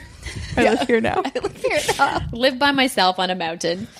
Um, so I thought that that was really neat. I like to be to be able to customize. So the lightsaber is the only customization you can't do on the fly. The cosmetic skins for BD one and for Cal you can instantly equip, which I think is a nice touch to be able to like see those changes in world uh, right away. But you have to do the lightsaber customization, I believe, on the Mantis. And um, one of the other things that I thought was really neat is that they have a some side quests. So when you're on the Mantis, you can walk around and talk to your companions, and then they have like little um, side quests for you. Like Greez has this terrarium on the Mantis, and one of the little side things you can do for him is to find seeds for him on the different locations that you go to that to then plant something in the terrarium. And so hypothetically, like by the end of the game, you have this like array of plants from different planets. Um, I hope he's a better uh, greenhouse keeper than I am. Yeah. No green thumb for you. All of my succulents are dead. Oh no! No, so they're not all Succulents? dead. Yeah, the really hard plants to kill, those are the ones I kill. Well, the thing about succulents is they really only thrive outside, and people Yeah. really want to keep them inside. Yeah. And like, you really just don't water them at all. Like they like moist soil, but you like shouldn't water them. But like, they really just need outdoor sunlight. Like, lots yeah, I don't. I don't have a lot of light in my apartment, so Yeah, it's- get I'm fake- so get fake sorry. plants. succulents. I might need to bring them up here so that they can get some light. Yeah, bring them up. Oh, We'll plant them. It's like That'll be child great. splitting. Yeah. Um, so let me talk a little bit about the gameplay. So we are going to this planet and we're going into this tomb, and I'm going to leave the story details light. But essentially, we're going into this complex cave system, and it's super cool. Like I really loved the level design. It's very clearly um, taking influence from other genres of games. Like it has a has a little bit of a Tomb Raider feel, has a little bit of an Uncharted feel. There's a lot of like wall climbing, jumping. Um, there's um, the puzzle element. This really massive puzzle that we had to solve felt a lot like solving some of the ch- challenge tombs in Tomb Raider to me. Um, and so I really loved that aspect of it. And it just felt really good. The, people had asked me a bunch of questions, and I'll get to the the Twitter questions in just a second. But I think you're gonna feel right at home with the wall run from Titanfall. Is there? There's these like ice luge moments where you're like sliding down and you have to dodge. God, I hate Um, those. there's um. There's jumping. I do want a double jump. I'm hoping there's like a forced double jump that unlocks at some point. I hope so. It Um, seems like it would make sense. Yeah. Um, and so it, it feels really good. The camera control, not always intuitive. I, I want a an ability to like either zoom in or zoom Like out from the camera. something? Okay. Yeah, just to like, um, particularly in certain combat instances, it felt like the camera wasn't swinging around. But there are auto lock options within the settings that you can adjust, and maybe that was something that I was running into. But overall, the game looks beautiful. The cutscenes look phenomenal. Um, combat feels great. I definitely get why people are saying it feels Metroidvania like because when you open up your map, you can see areas on the map that are blocked. So there'll be like something highlighted in red that you need a special force ability to unlock that you haven't achieved yet. So you're like, well, I guess I got to come back here if I want to like 100% this world. Um, and so it'll show you like where the health points are too. So that's But another. is it like so in Tomb Raider there was a little bit of that, but a lot of it was like super optional. Like it wasn't really like tied to the main stuff. correct? Yeah. So what did it feel like, or could could- you tell in the three hours whether or not it's like that's a focus of the game is like going back to places you've been, or if it's kind of like, well, you could come back, or you could just leave it. Well, in the one level that I played, you did have to come back to finish the puzzle. And so I unlocked an ability like midway through. So I ran into two different kinds of blocks. Like one was blue and like one was red. And the red one, they were like, oh, it's it's locked. You can't get that way yet. Um, but the blue one, halfway through the level, I unlocked the ability to um, to use the force push to to knock those walls down. And so then, when I would go back through the level, I could open those areas to get to other places where I hadn't been yet. And they, they really do encourage exploration because I went into this side cave and it was completely pitch black. And I walked around in the black for like a couple of minutes, being like, "Do I need to adjust the brightness settings? Like, what's happening here?" And then finally, one of the techs who was you know watching because I have so much staff at these preview events uh, to make sure nothing breaks, and like it didn't, which never happens at press events. Always something breaks in the build because these are pre-launch and it, nothing broke. Um, and so I was very impressed with that. But he's like, "Hey, um, you know, if you hold LB, it'll hold your lightsaber up as a flashlight." and I was like.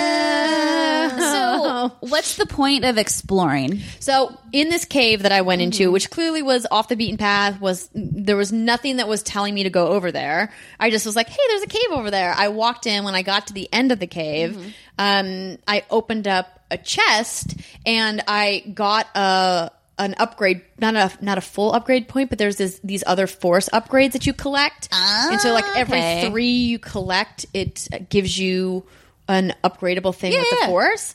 And so essentially, like I could keep doing the game without ever having collect collected that one piece, Mm-hmm. but.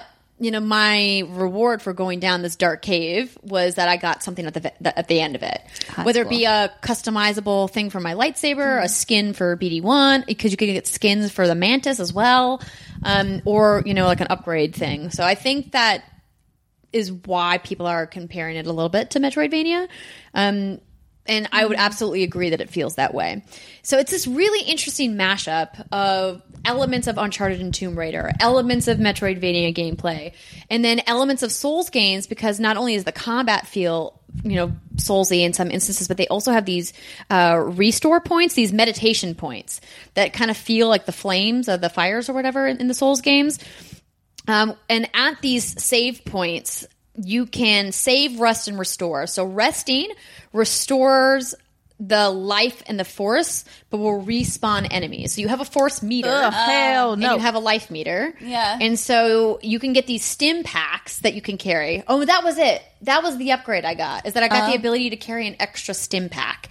Um, and Oh. so what you do is you hit up on the D pad and, and BD like um, BD one throws you a little stim pack, and then you like inject yourself with like the health. Stab yourself real quick. Yeah. And so when you restore, you fill your stim pack reserves, you get full health, full force, but then all of the enemies that you've killed are now have respawned in their zones. Or you can continue on and just, you know, hope that you don't die. But if you die, you lose all of the XP since your last skill points. Oh, that sounds horrible. But if you find the enemy that killed you, it will restore the XP you lost and put your life and your force meters back to maximum. Oh, okay. Yeah, it's not like So an that is uncommon very thing. soulsy, yeah.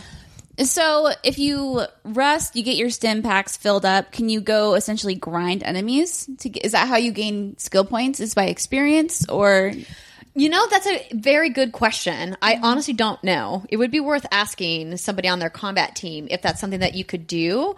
I have to imagine that they've balanced that somehow. Mm. Yeah, like with you enemies would probably that have cap out at some point, and you wouldn't get very much XP for them anymore. But Yeah. Yeah. Or if you've already killed them once, you might have to kill them again, but not get XP for those specific mm. enemies. Oh, I hate that. That's a good question. I don't know.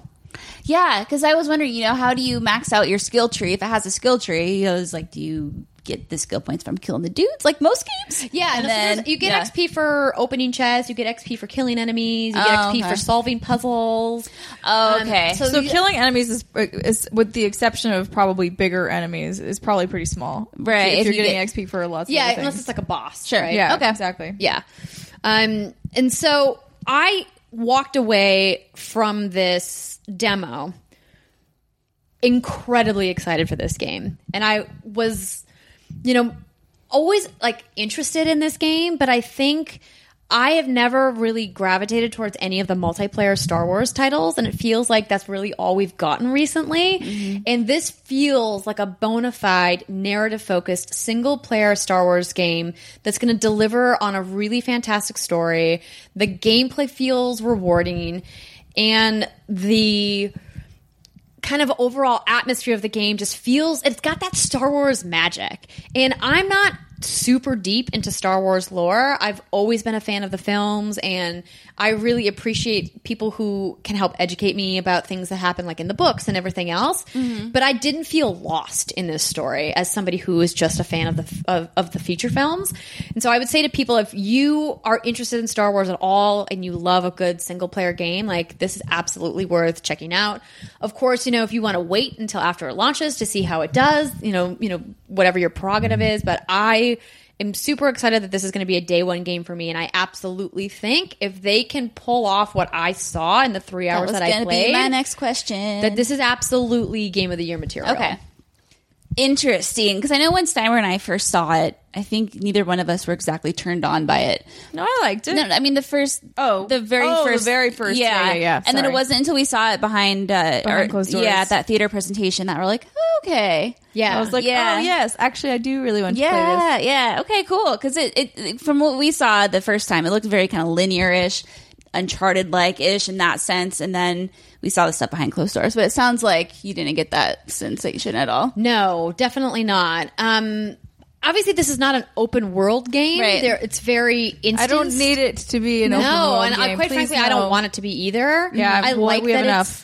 Like it, it feels like it's telling a path and it wants you to go on this path, but it doesn't force you down it. But there's just so many little touches that I thought were so well done. Like for example, when you're traveling between planets, they have this cool moment where your teammates, your companions call you up to the cockpit and the loading between the planets, you actually like jump to hyperspace and you can mm-hmm. see out through the windows of the spaceship of the Mantis and it's like moving and then like Cere and Greez are like having a conversation about something. Oh, that's And you can walk around the ship while you're traveling, um, which is clearly like hiding a loading screen, right? Mm-hmm. And then when it, you're ready to land, Greez will be like, "All right, get in your chair," and you you walk up and you sit down in the chair, and then like it loads you into the next world. And it's just like so like such a nice touch, Mm-hmm. you know, especially after another game I'm playing that has a lot of loading screens that I can't talk about yet. Ah. But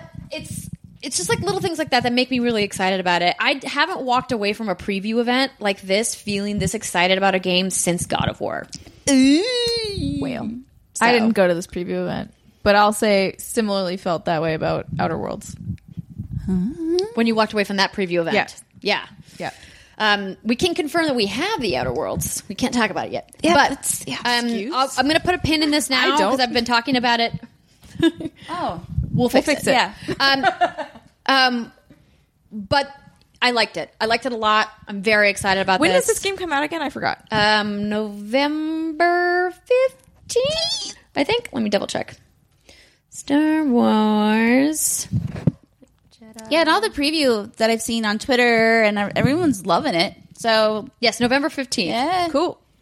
Cool, cool, cool. So I don't want to see any of you bastards in the comments calling Andrea an EA shill because she's not the only one loving this game. If I see you in there, I'm kicking you. I mean, that's. I mean, like, I didn't work for EA this year, but like, you know, it's like, here's the here's the thing. Like, that's it's one of those you know, unfortunate things that people always associate EA Play and and my work with them. Like, and that's fine. Like I told you guys at the beginning, you know, that they invited me down and they took me to Disneyland and you know gave me drinks at the cantina.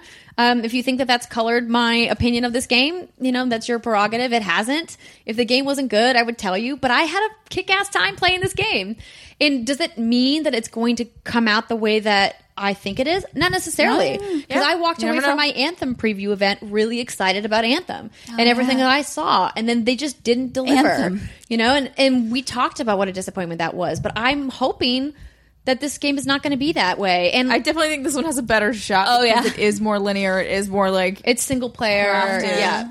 Yeah. You don't have to quite worry about things like Endgame and like Yeah. all of those systems that are and really the live hard to service build. aspect Yeah. of it. And I think that Respawn as a studio has really shown that they put out successful products. Not that BioWare hasn't, because I love a lot of BioWare's games, but you know, they're just inherently a different studio now. So I don't want to make this a comparison at all.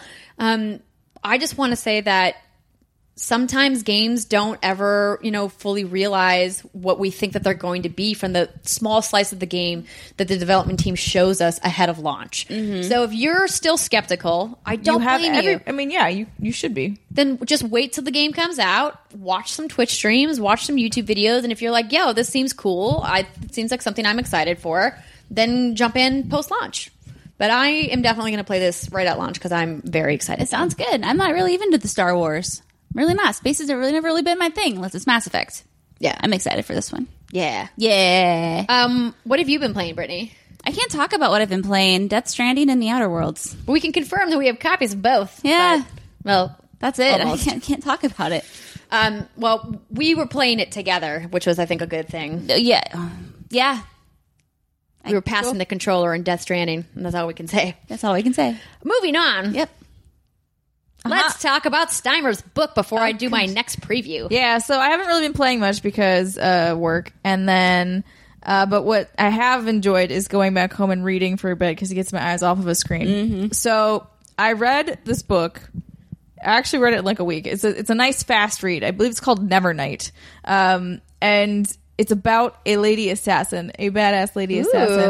But it's it's like her kind of coming of age story because the fir- there's three books, um, and I read obviously the first one. I'm not crazy. I don't read things out of order, but uh, it starts with her coming of age story in that one. So she is like uh, in her teens and going to basically find this school for assassins to try and train and become an assassin because her family was killed when she was younger and like she has an avenge and a vengeance sort of story um, but the whole book is just really beautifully written and it's not like over i think i was you know I was, I was telling the girls about it earlier. I was like what i really like about it is that it's both simple and complex writing. Like the writing is very well done but it doesn't like get up its ass too much. And because sometimes friggin' narrators will just like drone on and on about this bush in the corner and what it looks like and blah blah blah and i'm like okay can we just I don't care. can we like Move along, focus, move along?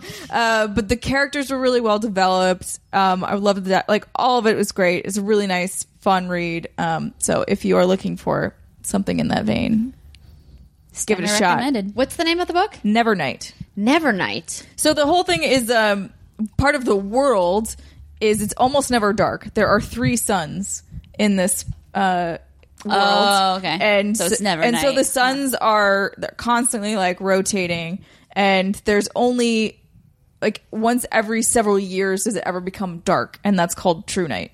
Oh. Um, so it's it's interesting. I'm like, oh god, that sounds horrible. Like never, it oh, never, man. never. I'd have so many blackout blinds. Yeah.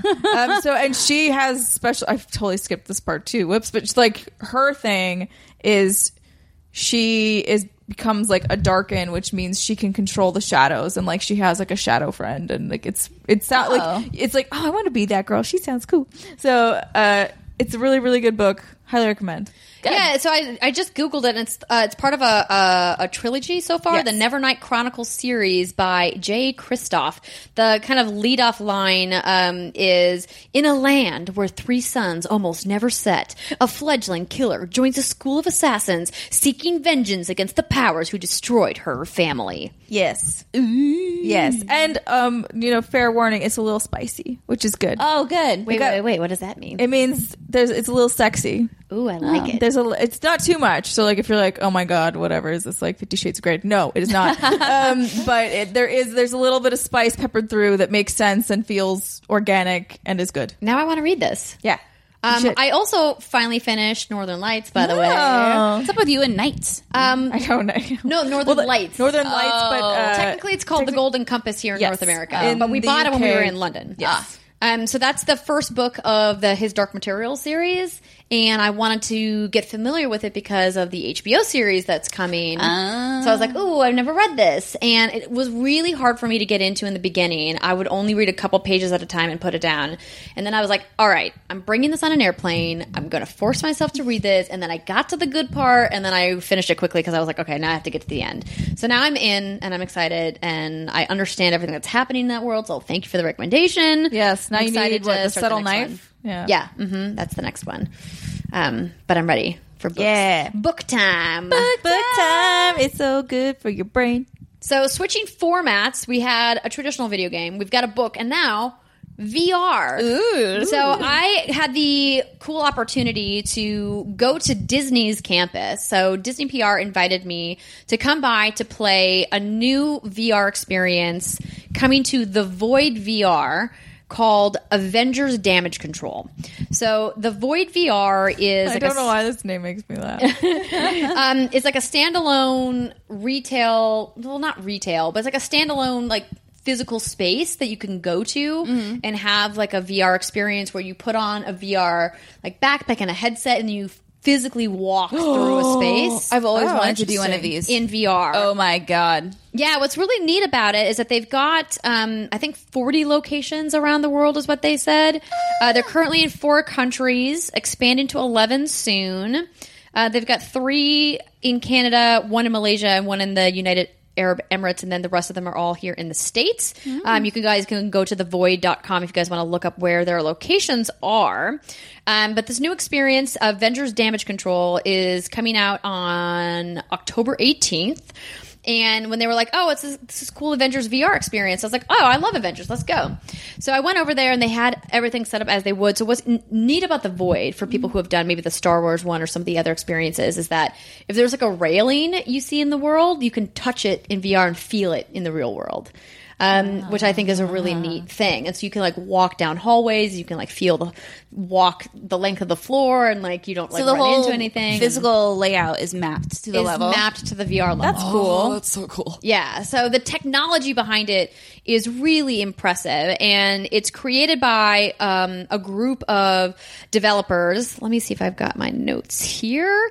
Um, so X Lab helped create the experience and updated the engine uh, with the Void team, um, which is um, ILM Cross Lab, or I think it's just ILM X Lab is how you say it actually.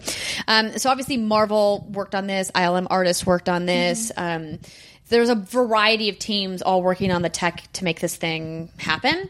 And so I think it's a really interesting experience. So it was about 20 ish minutes long, which is a pretty good length for, if you think about like even like a Disneyland ride, like most of those are just a couple of minutes max, like five minutes maybe. Um, if you're thinking about some of the longer ones like Pirates or, you know, um, It's a Small World or whatever. God. Um, but this is um, was really cool. So the first thing you do when you walk into this experience is you put on this giant backpack and this VR headset, and the total gear weighs about 20 pounds, they said. Okay. So they're like, oh, you get a little bit of a workout. But for me, it was less about like how heavy it was and more about just getting the adjustment right. And so the, the VR headset felt pretty good.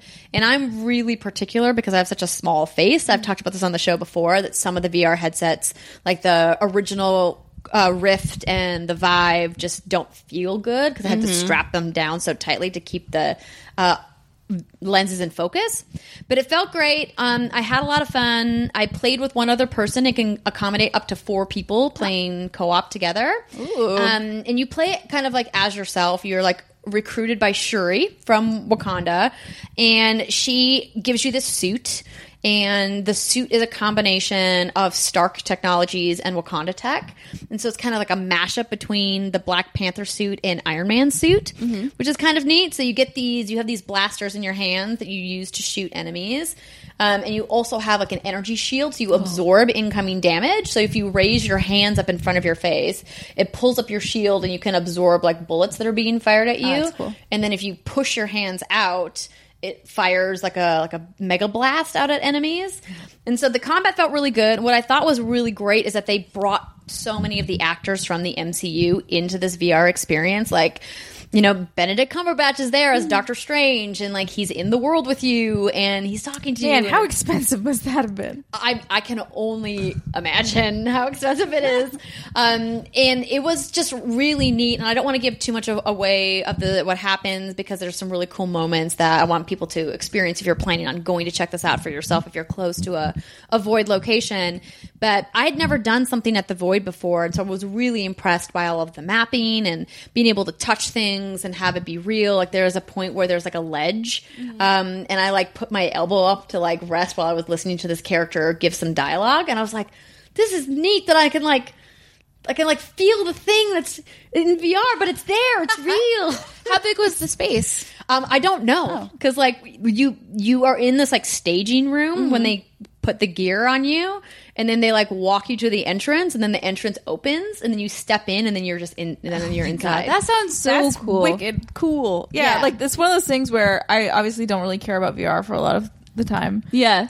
But it's stuff like that where I would be interested in it because it's more like a theme park, kind of a weird ride experience sort of situation. Mm-hmm. Yeah. Um, that and then when I got to play Rez with the full suit. Mm. Oh, yeah. Like that was super cool as well. So like I think VR for me has to be really honestly really kitschy and like really Yeah. like All the bells and whistles. yeah, it needs to it needs to like take it up a notch in order for me to really be interested. Oh yeah, no, the pack that you're wearing, like the vest thing, um, it like rumbles and vibrates when like you get hit by enemy fire, and um, and there's all these effects. You can like feel heat, you can feel wind coming at you. They like will blow air if there's like Yeah, see that that I, I like, and That I, is so It would be fun to cool. like have a, more VR things like that, Right. Or it's uh, maybe like in an arcade sort of situation where like they're just different rooms and you can like do a Western shootout or whatever. Like, Yeah. but there is actually a room because I feel like. I don't like it because I'm in. I know I'm in a living room. I know I'm in a place.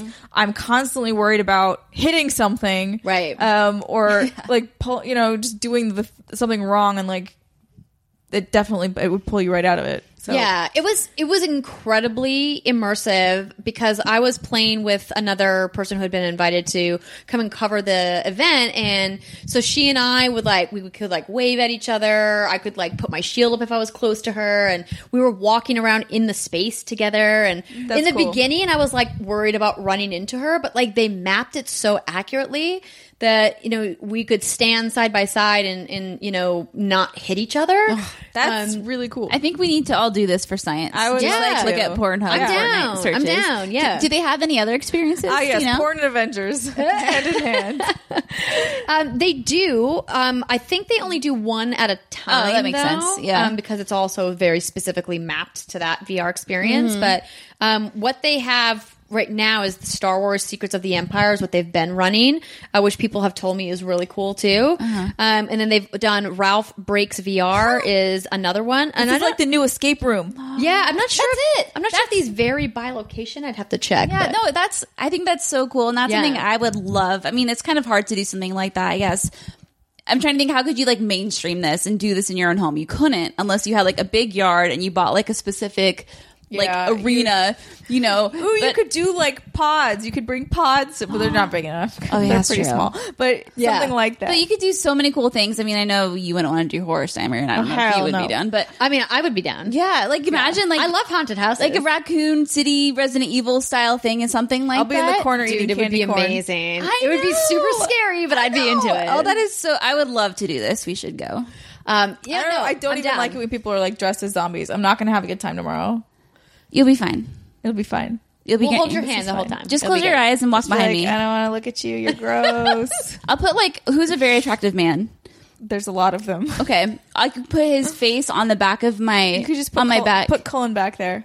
oh yeah, just focus on Cullen. And I'll be Yeah, like, it'll good. Cullen. I'll tape. Yeah, we'll just tape him to the back of my shirt, and then you Great. can just stare at him Love the whole it. time. You could wear the shirt that that our friend fa- um, Oh, painted for me. You can just flip it around, Yeah, and then I'll be looking at Cullen. There you go. from the It's back. perfect. There you Yeah, wear it backwards. There you go. Anything for you? Um, but yeah, it was super cool. I'm really glad that I got to experience something like this. And so thank you to Disney for inviting me over and, and letting me try it out. It was really fun. And for people who are really deep into the Marvels lore or really love MCU, there's a couple cool tidbits um, hmm. that you'll get to see there. Like I said, I don't really want to tell you what you get to see because it's really cool. And there's some really cool, I mean, like there's like the voices that you recognize from the hmm. MCU. And Ooh, how are the graphics? How'd it look? it looks amazing. Okay. It looks great.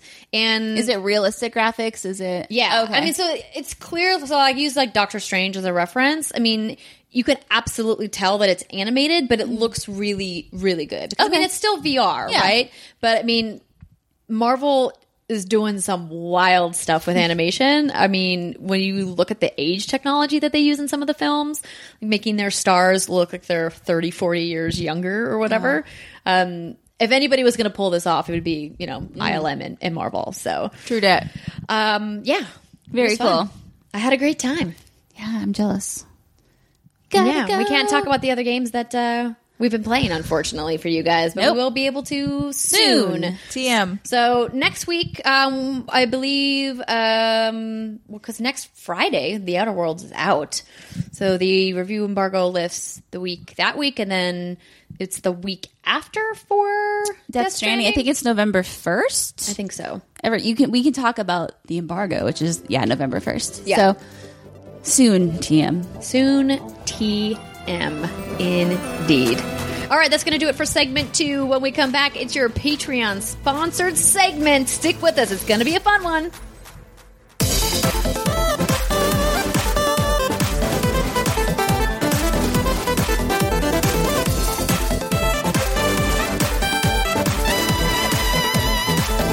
What's good, everybody, and welcome to the final segment of the What's Good Games podcast. This is where we talk about something cool that we've been working on, and this month, our patrons mm-hmm. have picked They have picked a cool thing to talk about, which we're going to mention in just a moment. But before we get to that, it's also that time where we get to give a special shout out to all of our wonderful mythic members and above.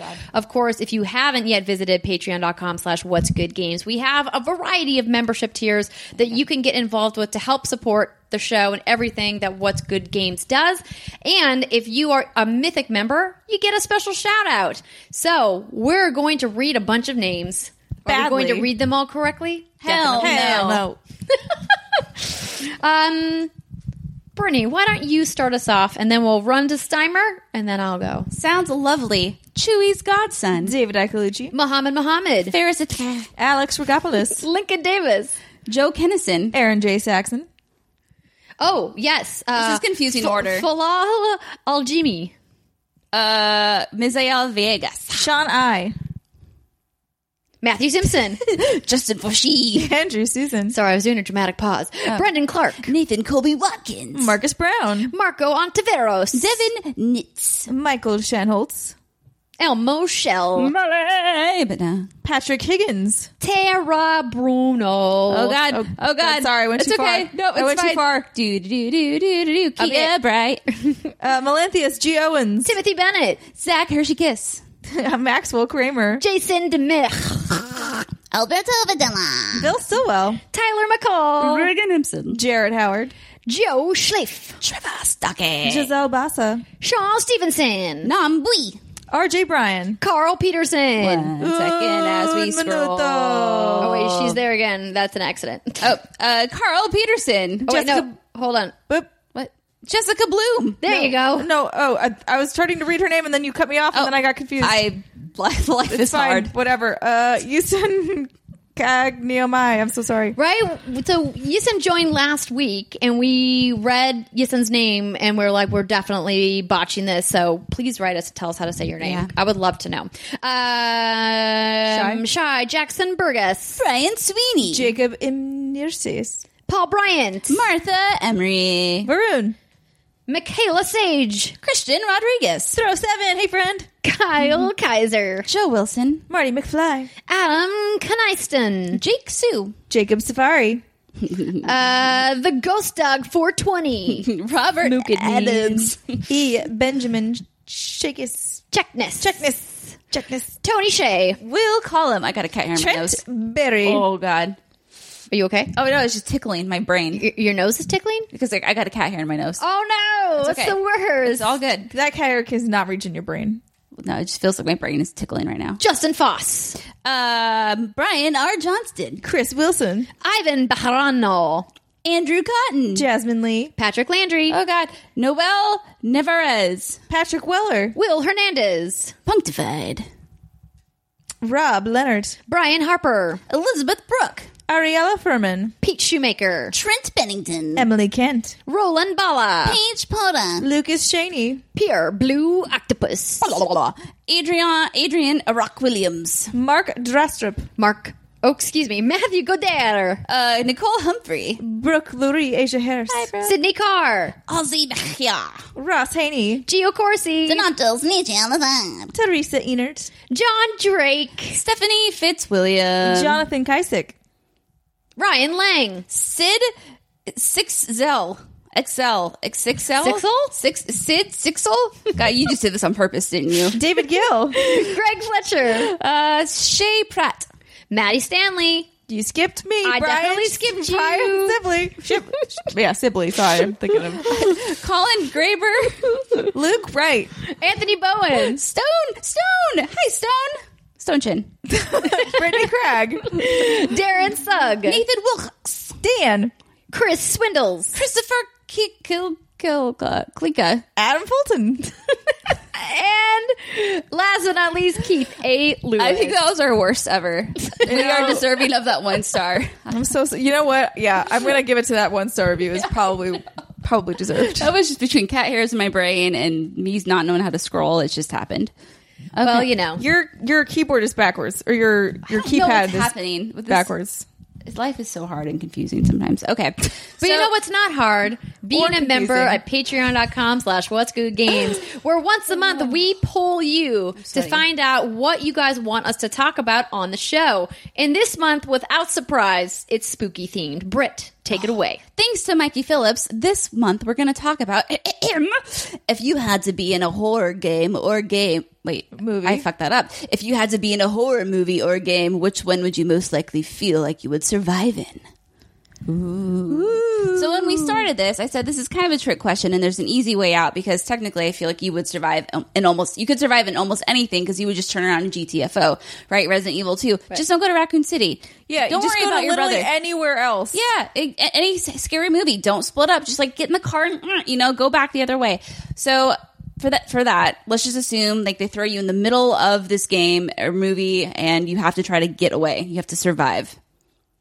Yeah. I think I'm probably dead Yeah, you're in definitely dead. most in most scenarios because I just I can't and I s- I mean you've seen me scream and I curl up into a ball I was in like gonna a fetal say- position which is not a very good defensive position No. when something is aggressively coming towards you um that's only a, a good comfort position to have when you are in safety so I I think for the most part unless here's the thing I can kick into like weird robot mode where I just disconnect from everything. And if I can get to that space and I have a gun, I'll probably be okay. But it's mm. the fact of getting there where it would be like a hit or miss situation where there's a 50 50 shot, I just die in the first like five minutes. Yeah. Do you think you could disconnect tomorrow at Halloween Horror Nights? Is that a possibility? And you'll yeah, be, like, I just won't be. around? just when I am in that mode, I'm not a fun person to be around. okay. Please don't do that. So don't disconnect. Stay connected. Yeah, stay Yeah, connected.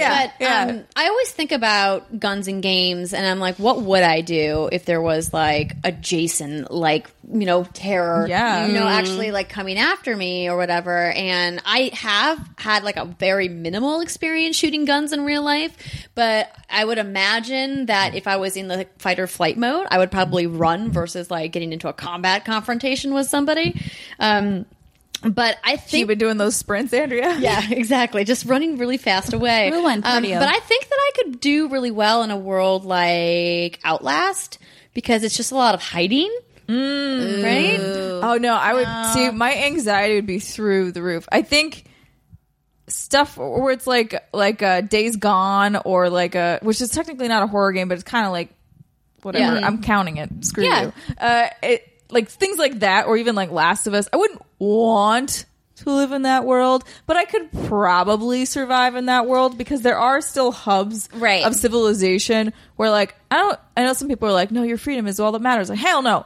In these situations I will go, I will be a worker, I don't care, like just keep me alive and keep the things away You'll from be an NPC Yes, in these I would games. happily be an NPC in any one of those games. I don't need to be the hero of the story. Right.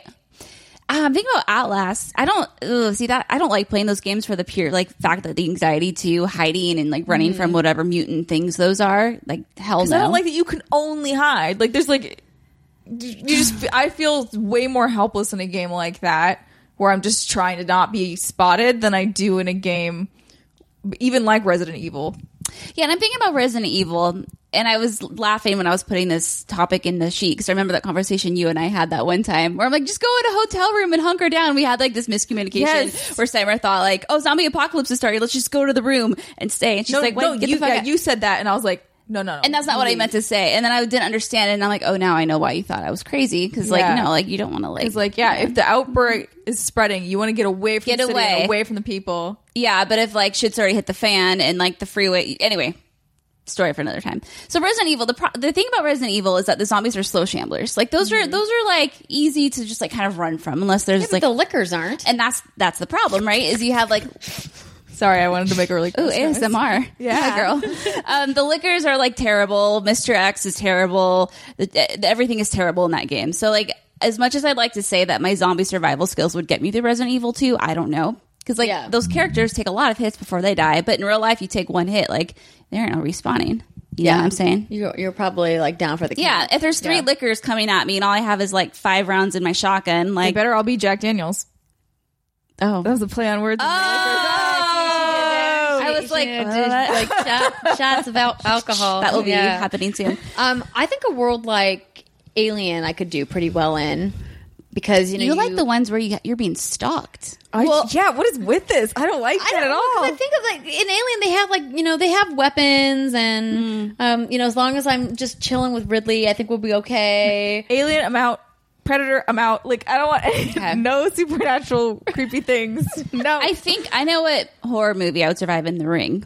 Because all you got to do is get one sucker to watch that movie. I have a horror movie that I would absolutely 100% survive in, and it's fuck. What is it? called? It follows. Oh, because, because you have to have sex. In order for that monster to get you, I'm not that promiscuous. I would be just fine in this world. I'd be a okay. Just no banging and you're good to go. Yeah, I would Oh, just be like, you know what? such a good movie, I will though. just be celibate. if you guys haven't Forever. seen that, have you seen that movie? I, somebody I literally Uh-uh. described that movie to me because there's no way that I would ever watch it. But Oh, you, yeah. So Um, I'm trying to get the camera to come back and focus. It's still out of focus. Hello, but no. Oh, there we There go. we go. Um, it Follows is a really, really good movie, and it's creepy, but it's not like scary, scary, scary. We should totally watch it. So, It Follows. That's, that was a good one, but The Ring would be another good one. Like I said, all you have to do is make a copy of a tape and show someone, and then it's like, bye, you're dead. Um, I'm trying to think of like what other kind of horror movies that I could potentially survive in. Yeah, because like I mean, if you do, in Until Dawn, I would have never gone to that cabin. Well, that's if what I'm I, yeah, saying, if I had to go, up I would have turned I would, the motherfucking lights on. Yes, that's also true. They had power. What were you doing? Jesus. Why are you sitting in the dark? Um, I think I would have just stayed. Yeah, I would just stay in the house. I don't. If I think if I had to leave the house, I don't know that I could necessarily survive. Like it's yeah, you have to stay really still, but those things look freaky and they're fast. The only thing that would be good is that they decapitate you real fast. That's a mhm. very like they're point. really really skilled at killing you. So like at least you're not going to suffer for a very long time. Yeah. You're just going to be mm-hmm. you're alive and then you're dead. Like which uh, is going to happen to everybody. So if you got to go, I guess you go quickly. So most horror movies these days are all about little children. Okay, here's the thing: families move into a new house, Oh my god, we got this really cool house. It's really beautiful and cheap. Why is it so cheap? Oh, look at this doll, oh, Mummy. Oh yeah, look at this. Look at this doll. Isn't she pretty? Oh, and oh wait, she's murdered us oh, all. Oh no, she's trying to kill me. Oh no. Now I'm hanging on the ceiling upside down with my head cricked at 90 degrees. but like, right. No, seriously. Need some physical therapy. and so, like, I guess think about a movie like The Conjuring or like Sinister. Like, I think Sinister is one, but basically, all of the scary movies do this. You have a child. You're in a house. Your child is is why you possessed. never have children. Your child is possessed, and they like try to kill you in the middle of the night. your kid tries to kill you. I'm sure they do. Like, Oh. you know, the kid try to kill you. They try to kill others. They eventually try to kill themselves. Like, what? I mean, then the problem with that one is you got to always find a priest, and they got to do an exorcism. Maybe you should just be a priest. oh, Maybe we should just be priests. That What doesn't do you always Is think? how work we out, save though. ourselves? Only no. like The Exorcist. Well, because they, yeah, they have to perform the exorcism, but then half the time the priests end up dying in the process. That's true. And then these they are movies- usually cannon fodder, aren't they? Right. Yep. And the, the movies, everyone dies, and it ends very sad because like there's no happy ending. So I don't know if it's even possible. Because it still needs to be out there. Because if it's not, then they can't make a sequel to this movie, Right. and then they can't make any more money. exactly. So Ooh. the priests are not as effective in the movies as I think they would be in real life if it were really. what about about um the Saw movies? Hell no, absolutely not. One hundred percent out. Never, never, never. I I would take Outlast over over. Saw. Oh, me too. Yeah, like the Saw movies got to such a grotesque point that I have never in my life had this experience happen to me, but it happened to me, I think, with Saw 3, mm-hmm. where I got so overcome with nausea watching one of the scenes that I had to get up and walk out of the room. It was so grotesque. It's basically torture porn. It is. and it's that's why I'm like that. That is not a thing that I am intrigued by or care to watch. I just I, it's No. hard out. Yeah, I know like the mm-hmm. sounds the character was making as this thing was as he was doing this Oh. thing to himself because he was doing it to save himself ultimately, but had to hurt himself to get out because like Saul loves that. Oh, yeah. I was just like, nope. I noped right out of it, and I never looked back. I was Good. like, that no, is a thank good you. good nope moment. Yeah, so I, I would definitely not survive. No, I I, wouldn't either. probably because I would probably just let myself be killed, then go through the torture. Yeah. I'd be like, "Do you have a gun? Can you just put one It's in my over. It's head? done. Like, It's just, done now. just yeah. Yeah, I, done I'm not playing your games. Yeah. So realistically, I think we all have the best shot at surviving, like the Freddy or Jason or whatever the heck, where you just have like a dude that can maybe be shot. Can they be killed No, in the movies? They can't be killed. I don't No. think so. Oh, I definitely do not want the one that's in your dreams. Is that Freddy? Freddy. Oh, okay. No, because like So I oh. value sleep, and I would be very upset. I've already had my fair share of like horrifying nightmares lately. Hmm. So like, no. Okay, if they can't be killed, then there's just you're and done. yeah, and you can't really do anything Yeah. about them. No, I you're think just you could- escaping. you Yeah. like, yeah, you just. Wait, I thought you could do something in your dream, or you have to do something to get him out, but I don't remember what it was. Like, I don't I don't know. Know. you have to like, what is it called? Lucid dream? Maybe lucid dream Oh. yourself a bazooka and like blow his ass up. That would be something to do. That's for sure. I don't think that's quite how it works, but it would be great if it did. Yeah, Um, it would be. Gosh, so many scary movies. And I'm looking at the There's top some movies. good ones. Texas Chainsaw I don't Massacre. watch any of them, so it's really mostly what people have told me. Yeah. about movies. Ooh, A Quiet Place. Because all you have to do is just not Oh. talk. Well, yes and no, but it's not just not talking; it's not making any noise whatsoever. so it's Yeah, like, it's like walking. It makes noise. Movement make any sort of movement makes noise. yeah, That's right. Yeah. I talk to myself way too much. I would be dead. Well, what was interesting is like there's a moment where they go somewhere, um, and I won't spoil it if you guys haven't seen it, but it's old now. You should see it. Go see it. It's great. Um, it's on all the streaming platforms, I think. Um, where they're like in this area where it's like there's something in the world that's making a lot of noise, and so they're able to like have like a normal conversation because like there's all It's this white noise blanking yeah. out, yeah. And I was like, why wouldn't you just like move move there, like live, live over live over where all the noise is? Yeah. yeah, I mean that would definitely be an option, but um, not a great way to live. Yeah. No, Yeah. not necessarily. Yeah. Let's but I guess see. none of these would be great ways. the to Blair live. Witch Project. What is the story? What's the deal with that? Um, basically, the movie follows a group of people into the woods, and they're trying to like film a documentary kind of thing. About and these people that are disappearing. Yeah. Like, is it? Yeah, I'm no. I mean, I know what the Blair Witch, Oh. but I don't what the. that thing trying to kill them Yeah. is it's the Blair Witch. Okay. and it's just like weird things start happening. And that one again, you just like turn around, you just like fucking like leave You're the like, woods. oh, all right. I don't even won't go be into the these woods, in the first place. but you know, they don't have technology, don't have cell phones back then. I don't think they did GPSs, and then you get lost in the woods. They go in circles, and then they're like, "Oh no, there's a cabin. We're going to go in there and be killed." Just like that. yeah, if I run into a cabin in the woods, I'm probably not going to go in it. Yeah. Mm, mm, mm. There's um there's a bunch of uh what do you guys think about it?